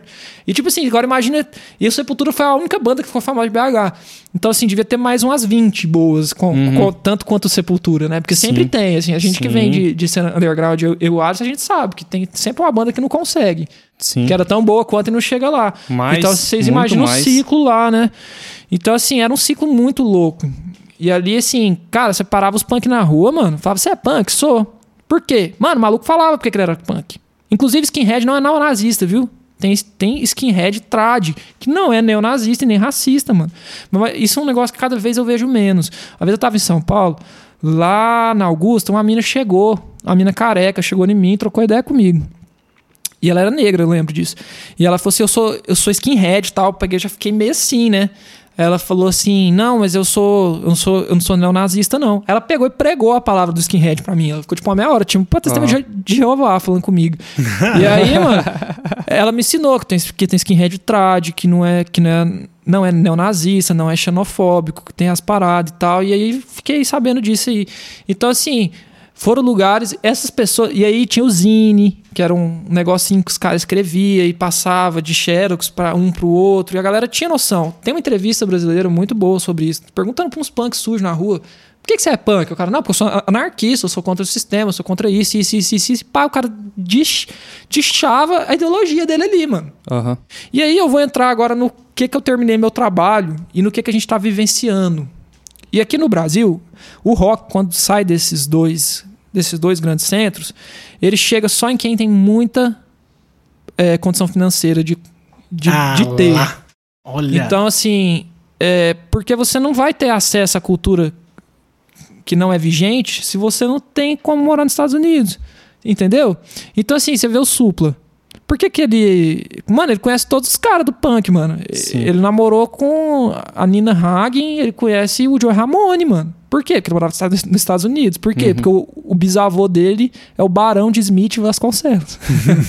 tá ligado? E ele é punk, assim. Eu acho isso extremamente esquizofrenizante. Mas, então, assim... E aí você pensa nisso. Então, você vai ver, tem as bandas brasileiras que são traduções das bandas americanas. Tipo, é, eu adoro o Legião Urbana. Porque uhum. o Renato Russo, apesar de tudo, ele, ele, ele, é muito foda. Mas é, o, é o The Smith do Brasil, tá ligado? Uhum. Entendeu? E tipo Sim. assim, mas o Renato é um cara burguês. Que ele era Sim. professor de inglês, ele entendia que ele tava ouvindo. Porque os caras não entendiam o que eles estavam ouvindo, mano. O próprio Cazuza também, né? É, o Cazuza é burguês demais. Safado, inclusive. Sim. Mas ele é. Não, mas eu gosto do Cazuza. Eu adoro o Cazuza e ele entendeu o que foi o rolê. Tanto que o Cazuza tem. Eu acho que tem dois Cazuzas, assim. Separa muito bem. O Cazuza antes da AIDS, o Cazuza depois uhum. da AIDS. O Cazuza antes da AIDS é um cara meio pau no cu. Apanha o do João Gordo, inclusive. o João é... Gordo já bateu em muita gente, né? Sim. Aí. Não sei se foi ele ou se foi o Frejá, mas teve uma briga do Barão Vermelho com, com o João Gordo. E depois o o Cazuza depois da AIDS. Aí mudou a parada. O Cazuza caiu a ficha dele. E aí no Brasil, quem é da contracultura e quem falou e quem viveu é a galera do movimento tropicalista, mano. Que é o. Sim. E essa galera não é pau no cu. Você vê que não é a galera que retrocedeu, é o Caetano. Gilberto essa galera Gil. do Gilberto Gil, a galera do movimento é, nacional, da galera que. Essa galera Costa, é firme até essa hoje. galera né? é firme até hoje, até mano. Hoje. Você até vê hoje. os caras tá lá batendo na tecla é, e todo mundo lenhando é o governo mano. e meu metendo tá lá, pau. mandando pau no cu do Bolsonaro com 83 anos. Eu te adoro, vô. Então, assim, essa galera continua hippie, essa galera continua doida. Tem a galera também que, que que prescreveu, mas é muito uhum. menos do que a galera do rock. Porque a galera do rock virou nazista, mano. a fita é essa. Pois é, cara. E os caras não têm noção que o Roger Waters tá cantando Hey, teacher, leave então, the kids eu, alone. eu ia falar disso, eu até pesquisei aqui pra ver quem que era. O Roger Waters, ele acho que tem um mês, mais ou menos, ele rejeitou uma proposta muita grana, mas muita grana do Zuckerberg pra usar The Wall não sei aonde. Ele falou assim, você tá maluco? Você não, não, entendeu. Você é, tá doido, o... cara. O Chico Buarque, ele não dê. Apesar de eu ter críticas ao Chico Buarque, tá, galera? Tem muitas críticas a ele, mas ele não usa a imagem dele em propaganda alguma. Ele uhum. não aceita. Entendeu? Então, assim. É, a galera que ouvia rock, mano, que é tipo, vou falar meu pai. Meu pai é o típico. Pai, eu te amo, mas foi mal. É, meu pai, tipo, roqueiro coxinha, mano. Meu pai ouvia é rock e não tava ligado no que meu, tava falando. Meu, nosso é, pai, né, o lição, que ensinou a gente a ouvir Raul Seixas. É, velho, eu cresci, eu cresci no meio do rock sub, subversivo e meu pai me. Meu pai é bolsominion e acha ruim, mano, de eu, de eu ser subversivo. É eu falo, cara, os bagulhos que você tava me botando pra ouvir, velho. A culpa é sua, velho. Olha os negócios que você ouvia. Você me botou pra estudar e eu, eu, eu aprendi e você tá achando ruim. Botou nós pra escutar é, a bezerra da Silva. Pois é, Nossa. mano. E aí, tipo assim, mano. Só que aí do, o do meu pai é. é eu, eu, vou dar um, um, uma colherzinha de chá, meu pai não sabia inglês, ele não tava ligado é, no que a galera uh -huh. tava cantando. E meu pai já chegou que passava pela Globo, né? Apesar do meu pai ter tido um esforço muito grande caçando disco a vida inteira, porque ele era crente, tinha que ouvir música de crente e ele tinha que achar música de crente que ele gostava. meu pai era o cara mais legal do rolê por causa disso. Entendeu? Então, tipo assim, e tinha isso, assim. O meu avô, ele é, ele é, ele é dentista e a minha família é de classe média alta. E meu avô, os meus tios tinham toca-disco, mano. Então todo mundo ia pra casa deles ouvir os discos, entendeu? Então só eles tinham acesso à banda alemã, esses tempos. Mano, ninguém tinha, velho. E aí a, a maioria da galera que curtiu o rock se diz roqueiro é burguês e rica, e tem motivos para ser burguês, pau no cu e rico. Uhum ou então não estava entendendo o que estava acontecendo ali. Então, o Brasil é um país muito esquizofrênico nesse sentido. Então, é por Sim. isso, assim. Mas, assim, você vê que ainda tem os problemas, porque a galera não entendeu que país é esse até hoje. então, assim. E o Renato Russo morreu revoltado, cara. Porque ele morreu revoltado, porque ele morreu sabendo que o que ele estava falando não estava sendo entendido. É, e o Renato Russo ele é um artista que me, ele, me, ele me inquieta muito por isso, mano. Tem um programa livre que ele tá cantando. Os caras ficam, toca pais e filhos, toca pais e filhos, toca pais e filhos. Ele fala, não quero tocar essa música hoje, eu não tô bem. Sim. É, eu tô ligado. Vocês não entendem essa Vocês não entenderam essa letra, de... essa música é muito pesada. Eu não Teve quero cantar ela hoje. Teve, a, gente falou disso. disso. A gente falou exatamente isso. E aí ele falou assim: vocês estão enchendo o saco demais. Ah, desculpa, eu atrapalhei vocês. Nada. Vocês estão enchendo o saco demais, eu vou cantar. Mas procura entender sobre o que ela é. Sim. E, tipo, ninguém entendeu, mano. E, tipo assim, é tipo. É, é, um, é, uma, é uma ideia geral dele também, né? De tipo. Sim.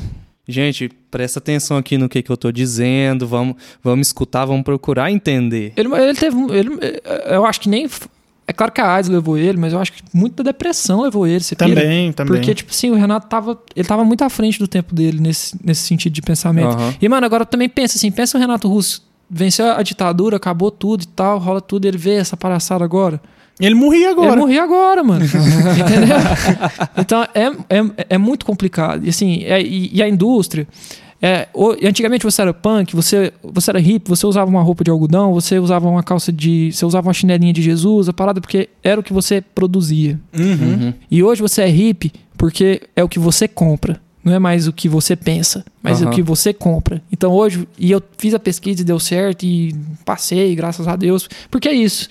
Porque hoje você é de algum, de algum rolê, não é mais pelo que você representa. Uhum. Então, antigamente você ia para uma tribo, para uma contracultura, porque você pensava igual a eles. Hoje você vai porque você se veste igual a eles. Porque você tem o mesmo carro que eles. Ah, porque você tem uma é. tatuagem igual e a aí deles. Cê, aí, cê, aí tá o choque de, de ideal, então. Porque aí cê, se você vai só pela aparência, porque você é. se parece com eles, vai chegar lá e você vai encontrar pessoas que pensam bonita. muito diferente. Sim. E Sim. o próprio movimento se racha. Exatamente. E tem a estética bonita. E foi o que aconteceu com o rock. Todo mundo quer ser roqueiro, mano. Porque eles, eles criaram essa ideia de que o roqueiro é milionário, de que o roqueiro tem um milhão de fãs, de que o roqueiro faz sexo com todo mundo, que o roqueiro usa todas as drogas, é, toma todas as cachaças e, e, e, e tá bem. E é idolatrado idolatrado. Take me down to the né? Paradise City. Exatamente. É, o Guns já é uma banda completamente fora do rock. Já é uma banda extremamente comercial.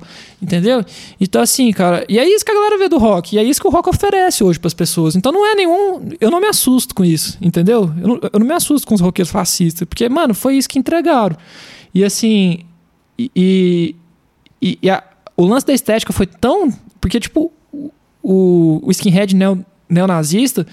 Ele é ele, ele se apegou tanto à estética que ele fez o punk rock do mal, mano, tá ligado? Uhum. É o punk rock do mal, mano. Sim. Só que aí, tipo, também tem umas paradas massa, né? Chegou lá na Jamaica e fizeram reggae, fizeram ska. Sim. Então, assim, e eu acho isso, assim, para mim hoje, o último estilo que ainda tem. Cara, tem o Geraldo, que ele é pastor da caverna lá em BH e ele fala uma coisa muito massa, assim. Ele falava alguns anos atrás, eu acho que já não é mais realidade. Ele falava que a única coisa contracultural que ainda existe na sociedade, que a indústria não tomou, é travesti. E, mano, nem isso mais, né, velho? Porque, assim, estão começando a vender travesti e drag queen. Mas, assim, na época... É, mas ele fala isso, assim, no sentido de que o Geraldo, ele viveu o movimento gay em si. Ele tava lá, ninguém contou pra ele, tá? Saca? Então, tipo assim, na época dele, ele ia no show de drag, era a Chica Chiclete. Hoje você conta isso pra uma drag, ela vai rir da sua cara. Nossa, que nome ridículo. né? Mas isso era treta, assim, num, num negócio gay. Você não sabia se ia voltar pra sua casa mesmo. É, tenso, né? Sim, a, a, a galera fala isso, assim, mas já tem mais uma segurança. Não tô falando que o Brasil não é um país que não mata pessoas por homofobia, mata sim. Mas assim, naquela época era muito mais treta. As travestis, elas não tinham assim, é claro que ainda estamos vivendo uma dificuldade muito grande com as pessoas trans e, e, e elas não conseguem emprego. É. É, essas pessoas tinham que viver da prostituição, mano. Era só isso que sobrava para elas na sociedade. Hoje em dia ainda é, é assim. E não né? eram unidas, assim. Então, tipo, assim, não tinha um, um, nenhum um movimento que abraçava. Então, assim, você via, elas viviam. Elas eram todas peregrinas, elas não ficavam em lugar nenhum, porque uhum. elas sempre tinham que fugir de alguém que ia matar elas. Então, assim, é o cara hétero que foi, que foi, que foi descoberto, é o traficante que ela tá devendo, uhum. é a outra colega que ela brigou. Então, assim, é, é, é Aurias, é, ela tem uma música que é Navalha Debaixo da Língua, porque, mano, assim que as, assim que as trans e as travestis sobreviveram até agora, Navalha Debaixo da Língua mesmo, mano. Porque, tipo, se alguém vai atrás de você, você corta a pessoa e sobrevive, tá ligado? Hum. Isso aí é contra a cultura ainda. Mas, mano, existe agora uma parada que é é, é, cara, é, é, louco, mano, porque é muito mal. A, indústria cultural é muito má. Que chama Pink Money, velho. É uhum. É tipo isso. A galera tá ganhando dinheiro em cima da causa gay, cara. Você, uhum. vê, você acha que o dono da CA ele é inclusivo? É, é, não pode falar nome de marca, né? Pode. Pode, pode, pode falar. Pode. Mas assim, você acha. O dono da Riachuelo, isso eu tenho certeza. Ele é o pior. Uhum. Ele, é, ele, é, um dos piores capitalistas que eu, que eu, que eu, que eu conheço. E assim, mano, você acha que ele é inclusivo, mano? Você acha que ele tá preocupado em atender bem o público LGBTQI? Não, mano, ele quer ganhar dinheiro. Quer ganhar dinheiro. Então ele vai. Esse é o, é o, é o Pink Money mesmo. É o Pink Money mesmo, mano. Então, assim, cara, quando eu entrei. Você vê essas cantoras mesmo, tipo a Cláudia Leite, caiu muito. Porque a galera percebeu que a Cláudia Leite era coxinha e tosca. Ela tinha aquela ideia lá só pra ganhar dinheiro, mano. Então, assim, cara, quando eu. E aí, tipo, aí eu Agora, tem uma coisa que tem me chamado muita atenção depois do Black Lives Matter é isso, assim, a luta, a luta racial, assim. Porque quando eu conheci o Geraldo, eu, eu, eu, eu, eu tava na faculdade, então assim, eu fiz uma faculdade que tem muita gente LGBTQI+. É curso de criação, humanas e tal, então tipo, a galera tá lá. Porque uhum. é uma uhum. galera muito criativa, uma galera que tem que ralar muito e tudo mais. Então eu, aí eu vivi muito isso, sabe? Então tipo assim...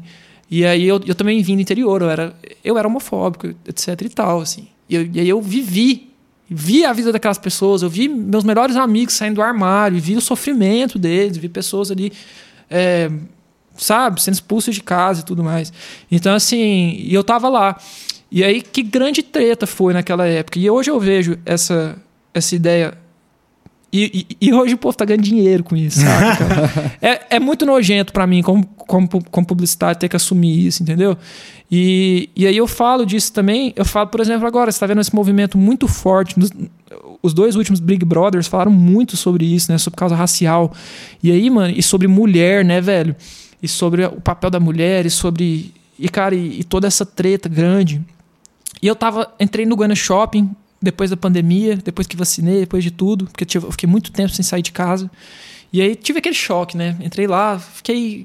Eu, tô, eu falei isso com o Alisson esses dias na padaria conversando. E aí, cara, eu olhei pra Chili Beans, mano, e vi a propaganda da Chili Beans era uma pessoa negra e eu não consigo definir. Era uma pessoa andrógena. E aí, quando eu olhei os funcionários, todo mundo era branco. E aí, mano? E agora? Uhum. Entendeu, cara? É muito, muito complicado isso. Porque a sua empresa está capitalizando Cara, olha, eu vou denunciar isso aqui. Não vou falar o nome do artista, mas tem um artista goiano, mano. O cara é branco, rico, de classe média alta. O povo do cara, a família do cara é da França, mano. O cara tá ganhando dinheiro fazendo exposição de pessoas negras, mano. O cara só desenha, pinta pessoas negras e cultura afro, cultura ubuntu. Não é dele, mano. Entendeu? Não é seu. Respeita, velho. Tô falando que o artista branco não pode fazer uma representação. Mas isso é totemismo, mano. Porque tem vários artistas negros fazendo isso todo dia, eles não chegam lá. E ganhando, o cara ganhando uma nota em cima Sim, também, né? E os caras não chegam lá. Os caras não vão chegar lá. E a cultura é deles, mano. Então isso foi com rock, isso foi com tudo. Sim. Entendeu? Sim. Por isso que eu, eu admiro ainda o hip hop. Porque o hip hop ainda consegue se manter de alguma maneira fiel às bases. Entendeu? A galera tem essa. Racionais é muito foda, mano. Racionais é muito foda, velho. A galera tinha que achar que Racionais é muito foda. Porque, mano, quando você ouve aquele disco do auge dos Racionais, que é o Nada Como Um Dia Após o Outro Dia, que se precisar voltar pra favela, irmão, vou voltar de cabeça erguida. Puta que pariu, mano. Com toda a dificuldade do Mano Brown. Porque o Mano Brown é um cara que ele cresceu demais. Mas ele era, ele era machista, ele fala isso, ele falou isso nos, nos podcasts agora. Ele era machista, ele, ele tinha um, um, monte de problemas, mas a dona Ana era uma rainha, mano, tá ligado? Uhum. Então o, o, o, hip hop não. E aí, e aí você vê que a indústria brasileira ela tenta comprar o hip hop o tempo inteiro. Você vê esses hip hop. Tá, tem muito rap de branco hoje em dia, falando só assunto de branco. Vocês Sim. entenderam? Tem, tem muito isso. Mas ainda tem o Emicida, velho. Tá ligado? Que tá uhum. tá lá batendo. Pá, pá, pá, pá, pá. Então, assim, tem a galera que tá lutando para não deixar o rap embranquecer, velho. Eu acho isso muito louco. E o rock não teve isso. E aí, por isso que eu tô falando de todos Sim. esses outros estilos, né? Mas uhum. o rock não teve isso. E eu tenho medo do que a galera vai fazer com a Pablo, tá ligado? Porque eu tô vendo ela bombar aí, cantar com a Lady Gaga, que loucura, mano. Que coisa, sabe? É tipo um uhum. lance muito, muito louco, muito, muito foda. E aí eu tenho medo do que eles vão fazer com isso. Com... E aí você vê que é um trem meio sacana, porque o RuPaul Drag Race Brasil, quem vai apresentar é a Xuxa, mano. Ah, velho, desculpa, mas é falta de respeito, velho. Você entendeu? A gente tem um país que tinha Vera Verão, mano. Tinha Nani People. Verdade, né? Mano, se pusesse. É. Mano, pelo amor de Deus. Tem muita gente que critica o Ney Mato Grosso porque ele não quis ser. Ele não quis ser declarado. Teve, teve uma entrevista que ele falou que ele não era gay, que ele era humano. Mas é porque essa galera dos anos 70 eles viveram uma, uma outra vivência. Os caras chegam e falam que ele é homofóbico. Isso é muito raso, mano. O, o, o Ney lutou contra a ditadura vestido andrógeno, mano. Uhum. Então, tipo, essa, é, é, essa galera não voltou atrás, mano. Essa galera continua Permanece. firme, velho. É que nós Sim. estamos falando. O Caetano, o Chico, esse pessoal tudo aí, aí tá aí, e com aí, 80 anos nas costas. Qualquer e... desculpinha que a, que a, Globo dá, não, mas é porque a gente precisa de alguém que vai, que vai representar as marcas. Porra, e o, tem, num país que você tem nem Mato Grosso, você precisa disso. Entendeu? Então você precisa de, de marca, tipo, o tamanho do cara, mano. Sabe? Uhum. E eles, inclusive, perderam mídia. É, o Caetano perdeu mídia, todo mundo perdeu mídia. Você vê que, que no governo nosso agora ninguém. Eles não estão mais na Globo, eles não estão aparecendo mais. Então, assim. Você falou da Pablo, a Pablo é provavelmente um, um, uma das maiores rockstars do Brasil Sim, hoje, que é, é, maior, que é contra a cultura mesmo. Ela, ela é, ela é a maior drag do Brasil. System. Ela Baiana é a maior, System. Quer dizer, desculpa, a maior drag do Brasil. Ela é a maior drag do mundo, mano. Ela é a maior drag do é mundo. É do mundo, né? É do mundo mesmo. Já rolou essa fita, assim. Eles, eles elegeram ela a maior drag do mundo. Então, tipo assim, cara, isso aí é a contracultura, mano. Cara, eu fui ouvir crioulo esses dias. Eu, eu toquei num monte de, de, de festival que teve e tal. E eu, eu não tenho tempo de assimilar tudo, sabe? Eu vivi muito tempo preso na minha bolha cultural.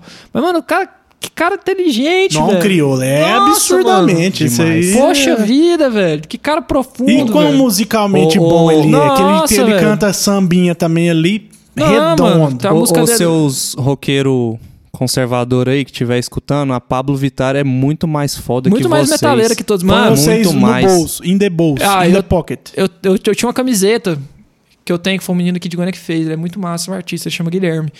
Ele fez a camiseta, mano, que ele, era Marília Mendonça de. Ah, eu ah, já vi ligado. essa. Eu, eu já vi pessoas com ela. Eu perdi minha camiseta. Eu já vi pessoas com essa camiseta. E ele fez a Pablo Vittar também. Agora com tem escrita como se fosse aquelas bandas de death, de death metal. metal, né? Porque é isso, mano. Essa é a contracultura de hoje, mano. Tipo, a Marília, por mais. Ela pode ser bolsominion, ela pode ser o que for, mas é ela, o contexto dela, o que ela cantou e o que ela representou no começo é muito grande. Mas ela não é bolsominion, não. Ela não é não? Não. É que bom. Mas assim... É, porque esse pessoal do sertanejo, você é, já vai com um pezinho atrás, Ela né? pode ser até... Ela pode até achar que o feminismo não existe, que não serve. Mas o que ela cantou, velho, não tem como voltar atrás, tá ligado? o que ela problematizou... Porque o sertanejo, ele é macho escroto mesmo, mano. É tipo sempre o cara que traiu pedindo desculpa Isso. e tal. Ou então um cara que foi traído, foi traído, ou acha que foi traído, né? Tem, tem isso. Às vezes o cara só foi trocado, né? Porque assim. é, exatamente. É, mano, às vezes o relacionamento acaba, mano. E ele tá culpabilizando a mulher o tempo inteiro. A culpa é dela, dela, dela, dela, dela. E aí, não, cara, a Marília veio e cantou outra coisa. E ela abriu assim o negócio e viu um monte de cantor atrás. E abriu um monte de gente. Simone Simaria. Eu tô ligado nessas paradas também. Sim, a Simone Simaria. Maraíza. As Simone Simaria são bem legais, mano. Elas têm umas falas muito interessantes, sabe?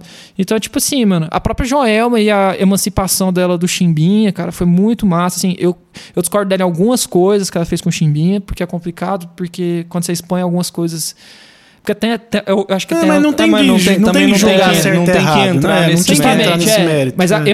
a, emancipação dela como artista é incrível, gigantesca. Então, assim, eu acho isso, assim. Eu acho que essas pessoas são rock and roll. Porque o rock and roll, ele nunca deveria ter sido só o estilo musical. Só o rock and roll é a atitude. Né? É, é a atitude rock and roll. E eu falo hoje, e eu sempre falei, porque tipo, a galera sempre me chamou de coxinha, por quê? Porque o Lucas não bebe, não fuma e não usa droga. Mas eu não, mano, eu sou rebelde, velho. Eu sou extremamente rebelde, cara. E eu ainda falo que eu sou mais rebelde porque hoje em dia a rebeldia é o amor, mano. Tá ligado? Sim. Hoje em dia o sistema. É, cara, o MC da faz a música da Fresno, que o inferno é pessoal e o amor é impopular. Então, assim, cara, é, amar o seu próximo hoje é, pra mim, a maior rebeldia que existe. Porque o sistema te fala o tempo todo pra você não fazer isso. E aí, eu poderia te perguntar: o rock está morto, mas eu não, não quero fazer essa pergunta. Eu quero perguntar por que o rock está morto? Cara, eu não diria que o rock está morto. Porque é o que eu te falei. A ideia do rock and roll, a subversividade do rock and roll, ela não pode ser mensurada, tipo, com uma pedra do infinito, tá ligado? Ah. Ela não pode ser mensurada, porque a ideia revolucionária do rock and roll, porque o rock and roll como estilo, rock blues, não sei o que lá, isso já acabou mesmo. Ah. Esquece. Mas a subversividade e o rock and roll é uma expressão rock and roll estilo. Sim. A palavra rock and roll é uma expressão que a galera usava na época e que virou o nome do estilo. Ele tá vivo nessas paradas. Oh. E ele tá sempre. E é, por mais que a indústria sempre se mute e consiga. Porque lá, quer ganhar dinheiro. E correr também, atrás né? e ganhar dinheiro. Mas é o, o, o maior negócio é, controla, é, é o controle das pessoas. Porque tem que ter o controle. A elite tem que controlar a plebe até hoje, desde o mesmo problema do século XVI. Naquela época. E, e a gente. E é, e é, é tão triste que no, porque naquela época. A gente falou que resolveram-se os, os, os, problemas, né? Eles estão criando os problemas de novo. É. A gente viu que isso, isso, no Brasil chama necropolítica. É recriar os problemas de fome. É uhum. É recriar os problemas de saúde. É recriar a doença. Então você recria uma maneira de Sim. controlar os pobres. Você vê o tanto que é terrível que morreram 600 mil pessoas no nosso país ainda está na maior taxa de desemprego. Cara, como assim? Tá faltando muita gente e, e ainda não tem trabalho. Vocês têm noção, entendeu? Então, assim, e a indústria cultural, para mim, é essa vertente mais má, né? Porque engana muitas pessoas. Então, o carinha, ele acha que a banda de rock dele não deu certo, porque ele tocou só para 15, 20 pessoas. O rock nunca deveria ter saído do underground para continuar é, uhum. é, interessante como estilo. Mas como atitude, tá vivo, mano. E vai continuar vivo. Já é vai isso. ser uma guerra. E até até isso. O Matrix acaba assim, né, mano? Porque, tipo assim, quando o Neo chega no 2, ele chega lá na parada que ele chega no, no, no designer, o designer fala para ele que o, que o Neo ele é uma. Ele, ele é uma, uma incógnita calculada. Ah. Que ele já veio e já, já reencarnou várias vezes. Então, assim, e que é a décima vez que ele tá chegando lá. E que sempre isso acontece, que é para manter as pessoas vivas. Que, que Zion vai acabar e já teve três ou quatro Zion. E eu, eu parei de entender ali, eu não entendi Matrix. Tem uma música do Gangrena Gasosa que chama assim, eu não entendi, eu não entendi Matrix. mas então, mas não, aí... Entender Matrix é fácil, quer ver entender Donnie Darko. Aí não, é, mas ele não tem entendimento. então, aí, aí, cara, então, mas aí que tá. Eu acho que vai ter sempre essa guerra do bem e do mal. E, eu acho que, tipo assim, é meio dicotômico e meio barroco falar isso, né? Mas, assim, eu acho que sempre vai ter. Acho que enquanto existir a humanidade, uh, essa ideia revolucionária ela vai existir, mano. Porque a gente tem até alguns filmes muito bons, livros, ensaios sobre, sobre essas coisas. E, e, a gente, e a gente fala muito sobre isso. Tem, só para terminar, tem um filme que eu assisti na Netflix, cara, que eu nunca lembro o nome dele, mano. E ele tem. Ele tem aquela mina do, que fez o Crepúsculo. Qual que é o nome dela? Kristen Stewart. É, é, é ela. E eu vou tentar achar aqui, depois que a coisa vocês cortam. Acha ali. Aquele filme que você falou, Into the Wild, é com ela, não é? Não Ixi, sei. Não, não sei lhe falar. Equals. Ah, oh. Aqui, ó. Tem esse filme na Netflix que chama Equals, Quando Eu Te Conheci. E ele ensaia uma. ele ensaia uma, uma, uma distopia onde o ser humano resolve todos os problemas. Inclusive os problemas uhum. de doença, de tudo. É um filme onde tudo é perfeito. A galera tudo usa a mesma roupa e tal, ninguém é, é acima de ninguém. E aí ninguém tem sentimentos. Esse foi a grande solução. Acabar com sentimentos. Hum. E, e, se você tem sentimentos, é, isso é só a sinopse, não vou entregar nada do filme. E se você tem sentimentos, você tá doente e você vai fazer um tratamento que é tipo uma quimioterapia meio sem volta, sabe? Você vai. Ou, ou você, você, vai acabar morrendo no final das ah, contas. Ah, que tá loucura. ligado? E aí eles são designers. E eles estão reescrevendo o livro da história. E eles, eles desenham e tem o cara que é o, o, o redator. E aí, tipo assim, e nunca é feito arte. Sempre é arte funcional, assim, o cara só uhum. desenha. E aí quando ele Aí a premissa do filme é essa, o menino adoece, ele começa a sentir. E aí ele faz arte um dia. Nossa, é muito, muito lindo, mano, assim, porque oh, é, é isso, assim. Então assista esse filme, eu choro muito toda vez que eu vejo ele, litros, porque ele é muito bonito, muito mesmo, assim. E eu acho que é isso, assim, acho que a, Lady, a, a Lady Gaga, ela é tipo uma rockstar do caramba. E, e, vão, e, e vão continuar existindo. E, e, muitos deles vão continuar passando vergonha na gente mesmo, assim. E, e acho que a gente tem que tomar cuidado também para não para não ficar coxinha. Eu tenho muito medo de ficar coxinha. Eu não, acho... mas eu, eu, eu, penso, eu penso muito nisso também, de falar assim, putz, será que nós vamos ficar velho? Não vamos ficar igual os velhos de hoje? Que é... é... eu tenho medo de ganhar dinheiro, sabe? Mas assim, é igual o Geraldo fala, assim, que. O Geraldo é meu pai na, na contracultura, né? Porque ele que me norteou com tudo, ele me deu livros que mudaram minha vida. O Geraldo fala que o Tom Zé falou o seguinte, que quando Deus desiste de uma pessoa, ele, dá, ele resolve dar, dar dinheiro para ela. então, assim, faz algum sentido. Eu tenho medo de ganhar grana e ficar tosco, mano. Porque eu acho que é isso, quando você ganha dinheiro, você começa a defender uma pauta de interesse meio estranha. Então, mas é porque eu acho que com a cabeça tipo, que a gente tem assim, mais alinhada nesse ponto, você pode ganhar dinheiro, mas você não vai. É... Como é que eu digo? Você vai saber o que fazer com Será, ele. Será, velho? Eu acho que sim. Acho que é, acho vai que muito da cabeça da pessoa. Sim, é, tem gente que tem não. Tem gente que sim, tem gente que não. Tem gente que, tipo assim, às vezes o cara tá no movimento da contracultura, mas ele já começa. Ele começa com os ideais bons, mas ele já quer ganhar dinheiro, sabe? Sim, eu, eu acho que é. quando o dinheiro vem como consequência do seu trabalho e você sabe que isso vai, vai chegar dessa maneira, você consegue ter um controle sobre isso. Eu acredito. Posso estar errado? Posso estar errado. É, com certeza. É, é um negócio complicado, né? Porque eu penso isso. Assim, é eu, consciência e racionalidade você tem que ter. Hoje, hoje eu sou de classe média baixa, mas eu já fui de classe média alta. E aí eu sou a prova de que a classe média está muito mais próxima da pobreza do que da riqueza. Isso. Porque meu pai, por uma decisão errada, a gente morou cinco pessoas numa casa só. E todas as tretas de assim, não passamos fome porque as pessoas fizeram compras e levaram até a, a, a, a nossa casa. Mas assim, de resto, tudo a gente passou. E, e eu digo isso, assim, o meu pai foi uma pessoa muito pior com, com grana, assim. Ele melhorou muito depois que ele perdeu dinheiro. então, assim. Tudo se aprende, né? É, não tem é, como generalizar casos e casos. O, e... o, ego é um negócio muito complexo, é. assim. É um negócio muito complexo. E aí você para de pensar num todo. O ser humano é um, é um ser muito, muito, muito problemático. Mas eu acho que é isso, acho que ficou bem explicado. Porque com não, é, eu aprendi, eu tô, des, eu tô ah. transbordando conhecimento aqui. Ó. É assim, eu falo, eu falo pra Tawine, quando eu assisto alguma coisa muito profunda, eu fico olhando pra parede branca uns três é, dias. Assim, aqui tentando, eu já tentando vou, entender vou olhar tudo. Pra parede assim, aqui, eu fico olhando a parede branca, tentando raciocinar, tentando cal calcular as Assimilar, coisas. né? Né? Porque entender não dá pra ficar tentando entender. Tem coisa que não dá. Então isso é isso, é... contestem, né? Exatamente, pensem. Vamos pensar e vamos contestar. Tem as suas Você... próprias. É, tem, eu, eu diria isso para todo mundo. Assim, acho que essa é a ideia da filosofia inicial e eu acho que isso é a ideia de tudo. Eu acho que dá para você ser crente, eu acho que dá para você ser não crente, eu acho que dá para você ser roqueiro, dá para você ser pagodeiro, mas você tem que ter as suas próprias opiniões, você tem que pensar por você. E pense, sempre, questiona. Questione. Questiona. Questione.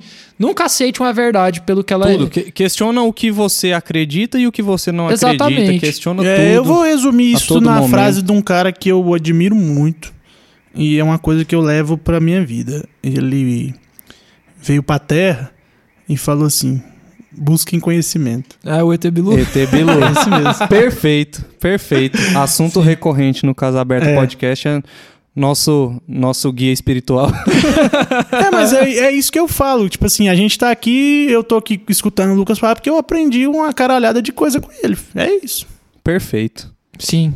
Então é isso. Lucas, brigadão, cara. Que episódio bom. Episódio que top. A gente, a gente dessa vez não, não falou se você quiser divulgar uma, é. uma rede social. Ah, eu tenho uma rede social lá onde eu posto muita arte. Vai, vou falar. Eu sou. Fala. Eu sou designer e faço arte visual e extremamente política. E eu posto lá no meu perfil. É Lucas F de faca, P de prato, Q de queijo. FPQ, não é FDP, é FPQ, que é Fernandes Prado de Queiroz.